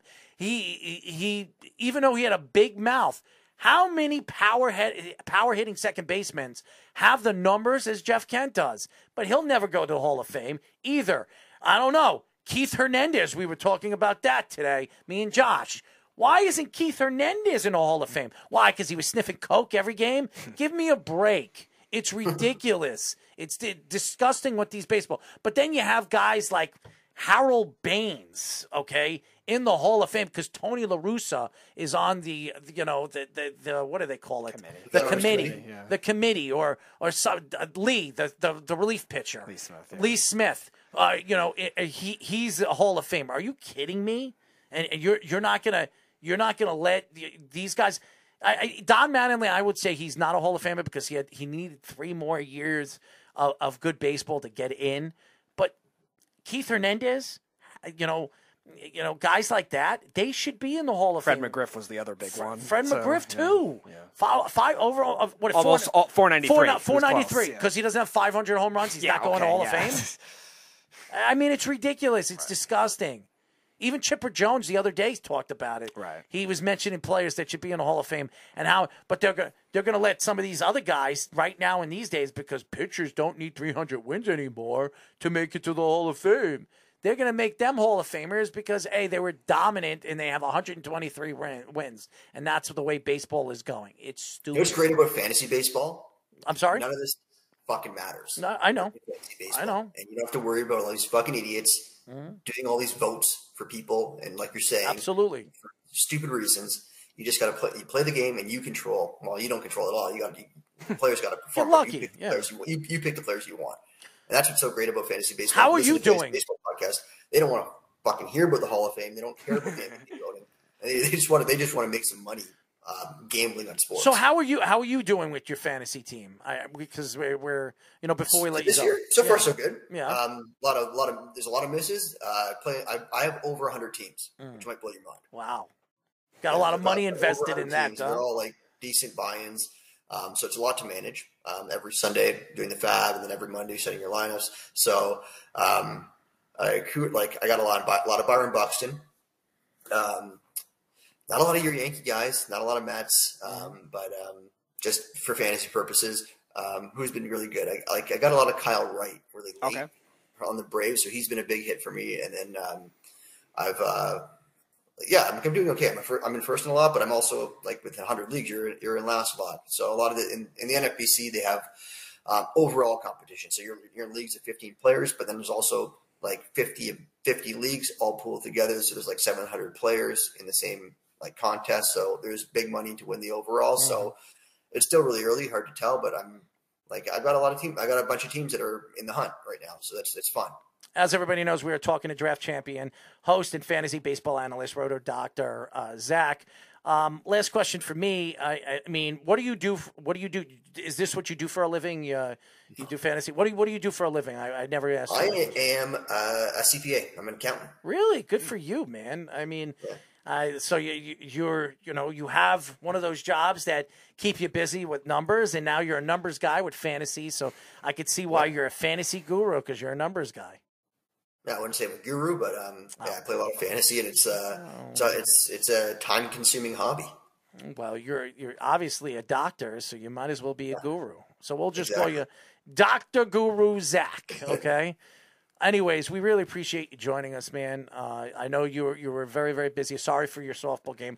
Really appreciate you, and uh, we would love to get you back on uh, very very soon. Um, follow us on our social medias. We'll follow you, especially me. Follow, but Speedy will send Yeah, you my thing. I'll, I'll throw you guys a follow. I'm Oh, yeah. your um, the, the network. Yeah, tw- Twitter too. I, it's the only social media I really go on, and I, I people complain. I was just telling Your uh, 4,000 followers that you my only tweet fourth- once a month. They they tell me all the time. They're like, "We follow you. We we know you're a crazy sob.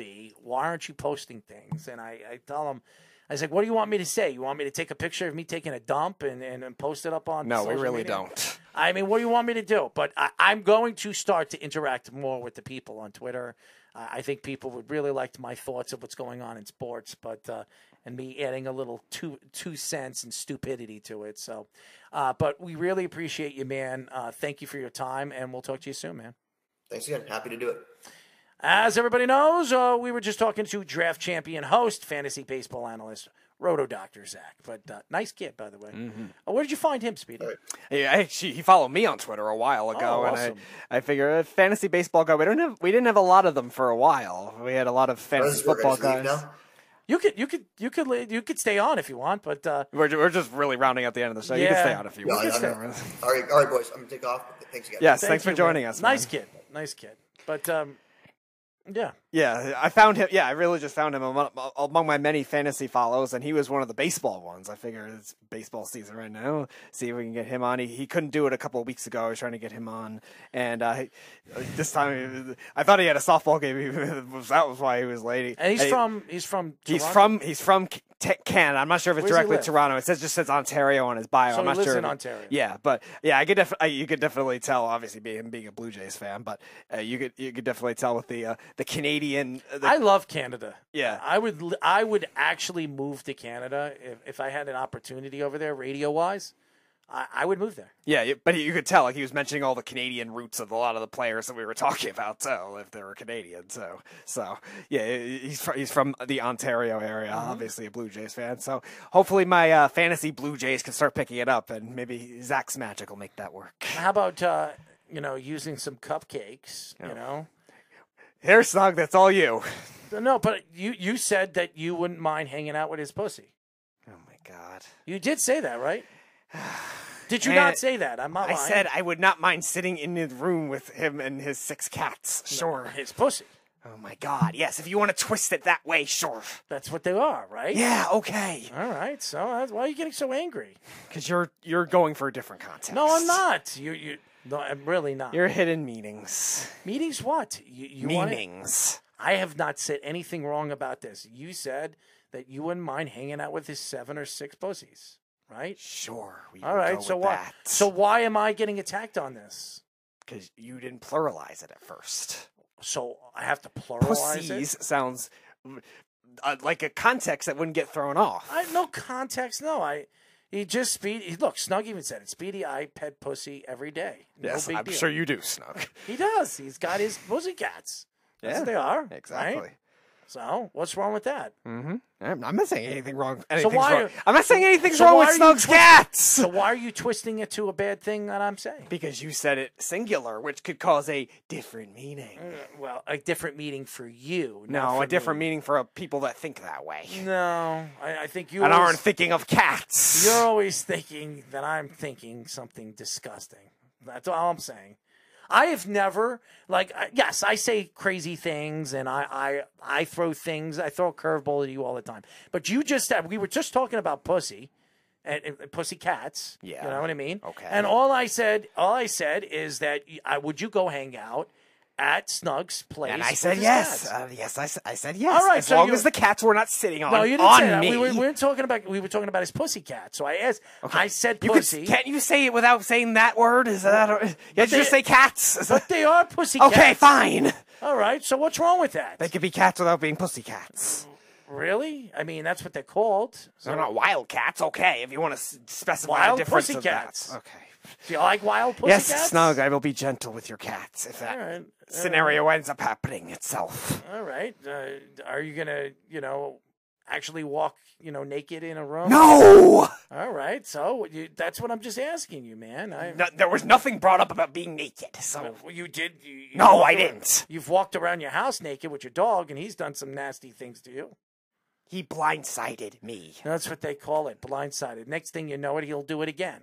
I hope not. Why? You didn't like it? You didn't enjoy it? No. All right. Well, I'm just asking you. Uh, you know, Speedy come out west, and I'll take out and show you a good time. He wants to show you a good time. Okay, Snug. He also wants to hang out with his pussy. Congratulations. So, anyways, anyways, great show. Uh, Garrett Price, thank you. Uh, Zach, uh, who uh, you know came in late, but we really appreciate him showing up. Uh, uh, thank you to the Beef with his stupidity. Okay, um, and and and and Jeff's stupidity too. I, I tried to. uh, Didn't I not ask them to keep it PG thirteen? Yeah. But they they took it No, to not gonna happen with Jeff. rated R. Yeah, not gonna not gonna happen with Jeff. It was a rated R show tonight, and, and Garrett Price enjoyed it. I mean, he really enjoyed it. But- he, he, his his part of the show was probably the least rated R. Uh, I, he he it. says, "Don't ever think the beef." Why not? The beef was great. he was. I just thought he was a little crazy. You know. Did you not think he was? No, of course he's crazy. I I mean, and, and then Jeff calls up, and it was so funny. I, I, I'm not gonna. The way he said it, he says, "I want to meet your father so I can kick the crap out of him." So because he gave birth to you, and that that pissed off Jeff, and then Jeff called up. And he says, "You want to bring families into this?" And da da da da da. And then he attacked his mom, and oh god, those those guys just need to you know get in the ring. You know, how about now we'll have the Beeve versus Jeff and Tyler being the referee. What do you think about that? Again, we've gone over this scenario many times.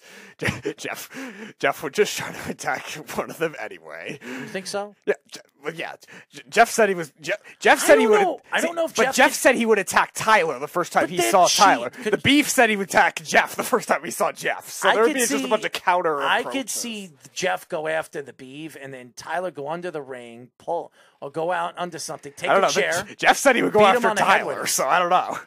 I don't think so because the beef would d- jump on his back and choke him. You know, Yeah, I, it depends. On, it depends. I, I'm not the strategy expert here, but again, I, would, I guess it would just depend on which. Uh, if if Jeff is that more, would be a funny fight, by the way. Yeah, all, if, all three of them. If Jeff is triple- more triple incentive threat. right, right, right away to go after Tyler or not. a triple threat match with Jeff, uh, Tyler, aka the Mothball, and, says the beef versus coleslaw. and the Beeve. Snug says the beef versus coleslaw. Tyler versus Jeff.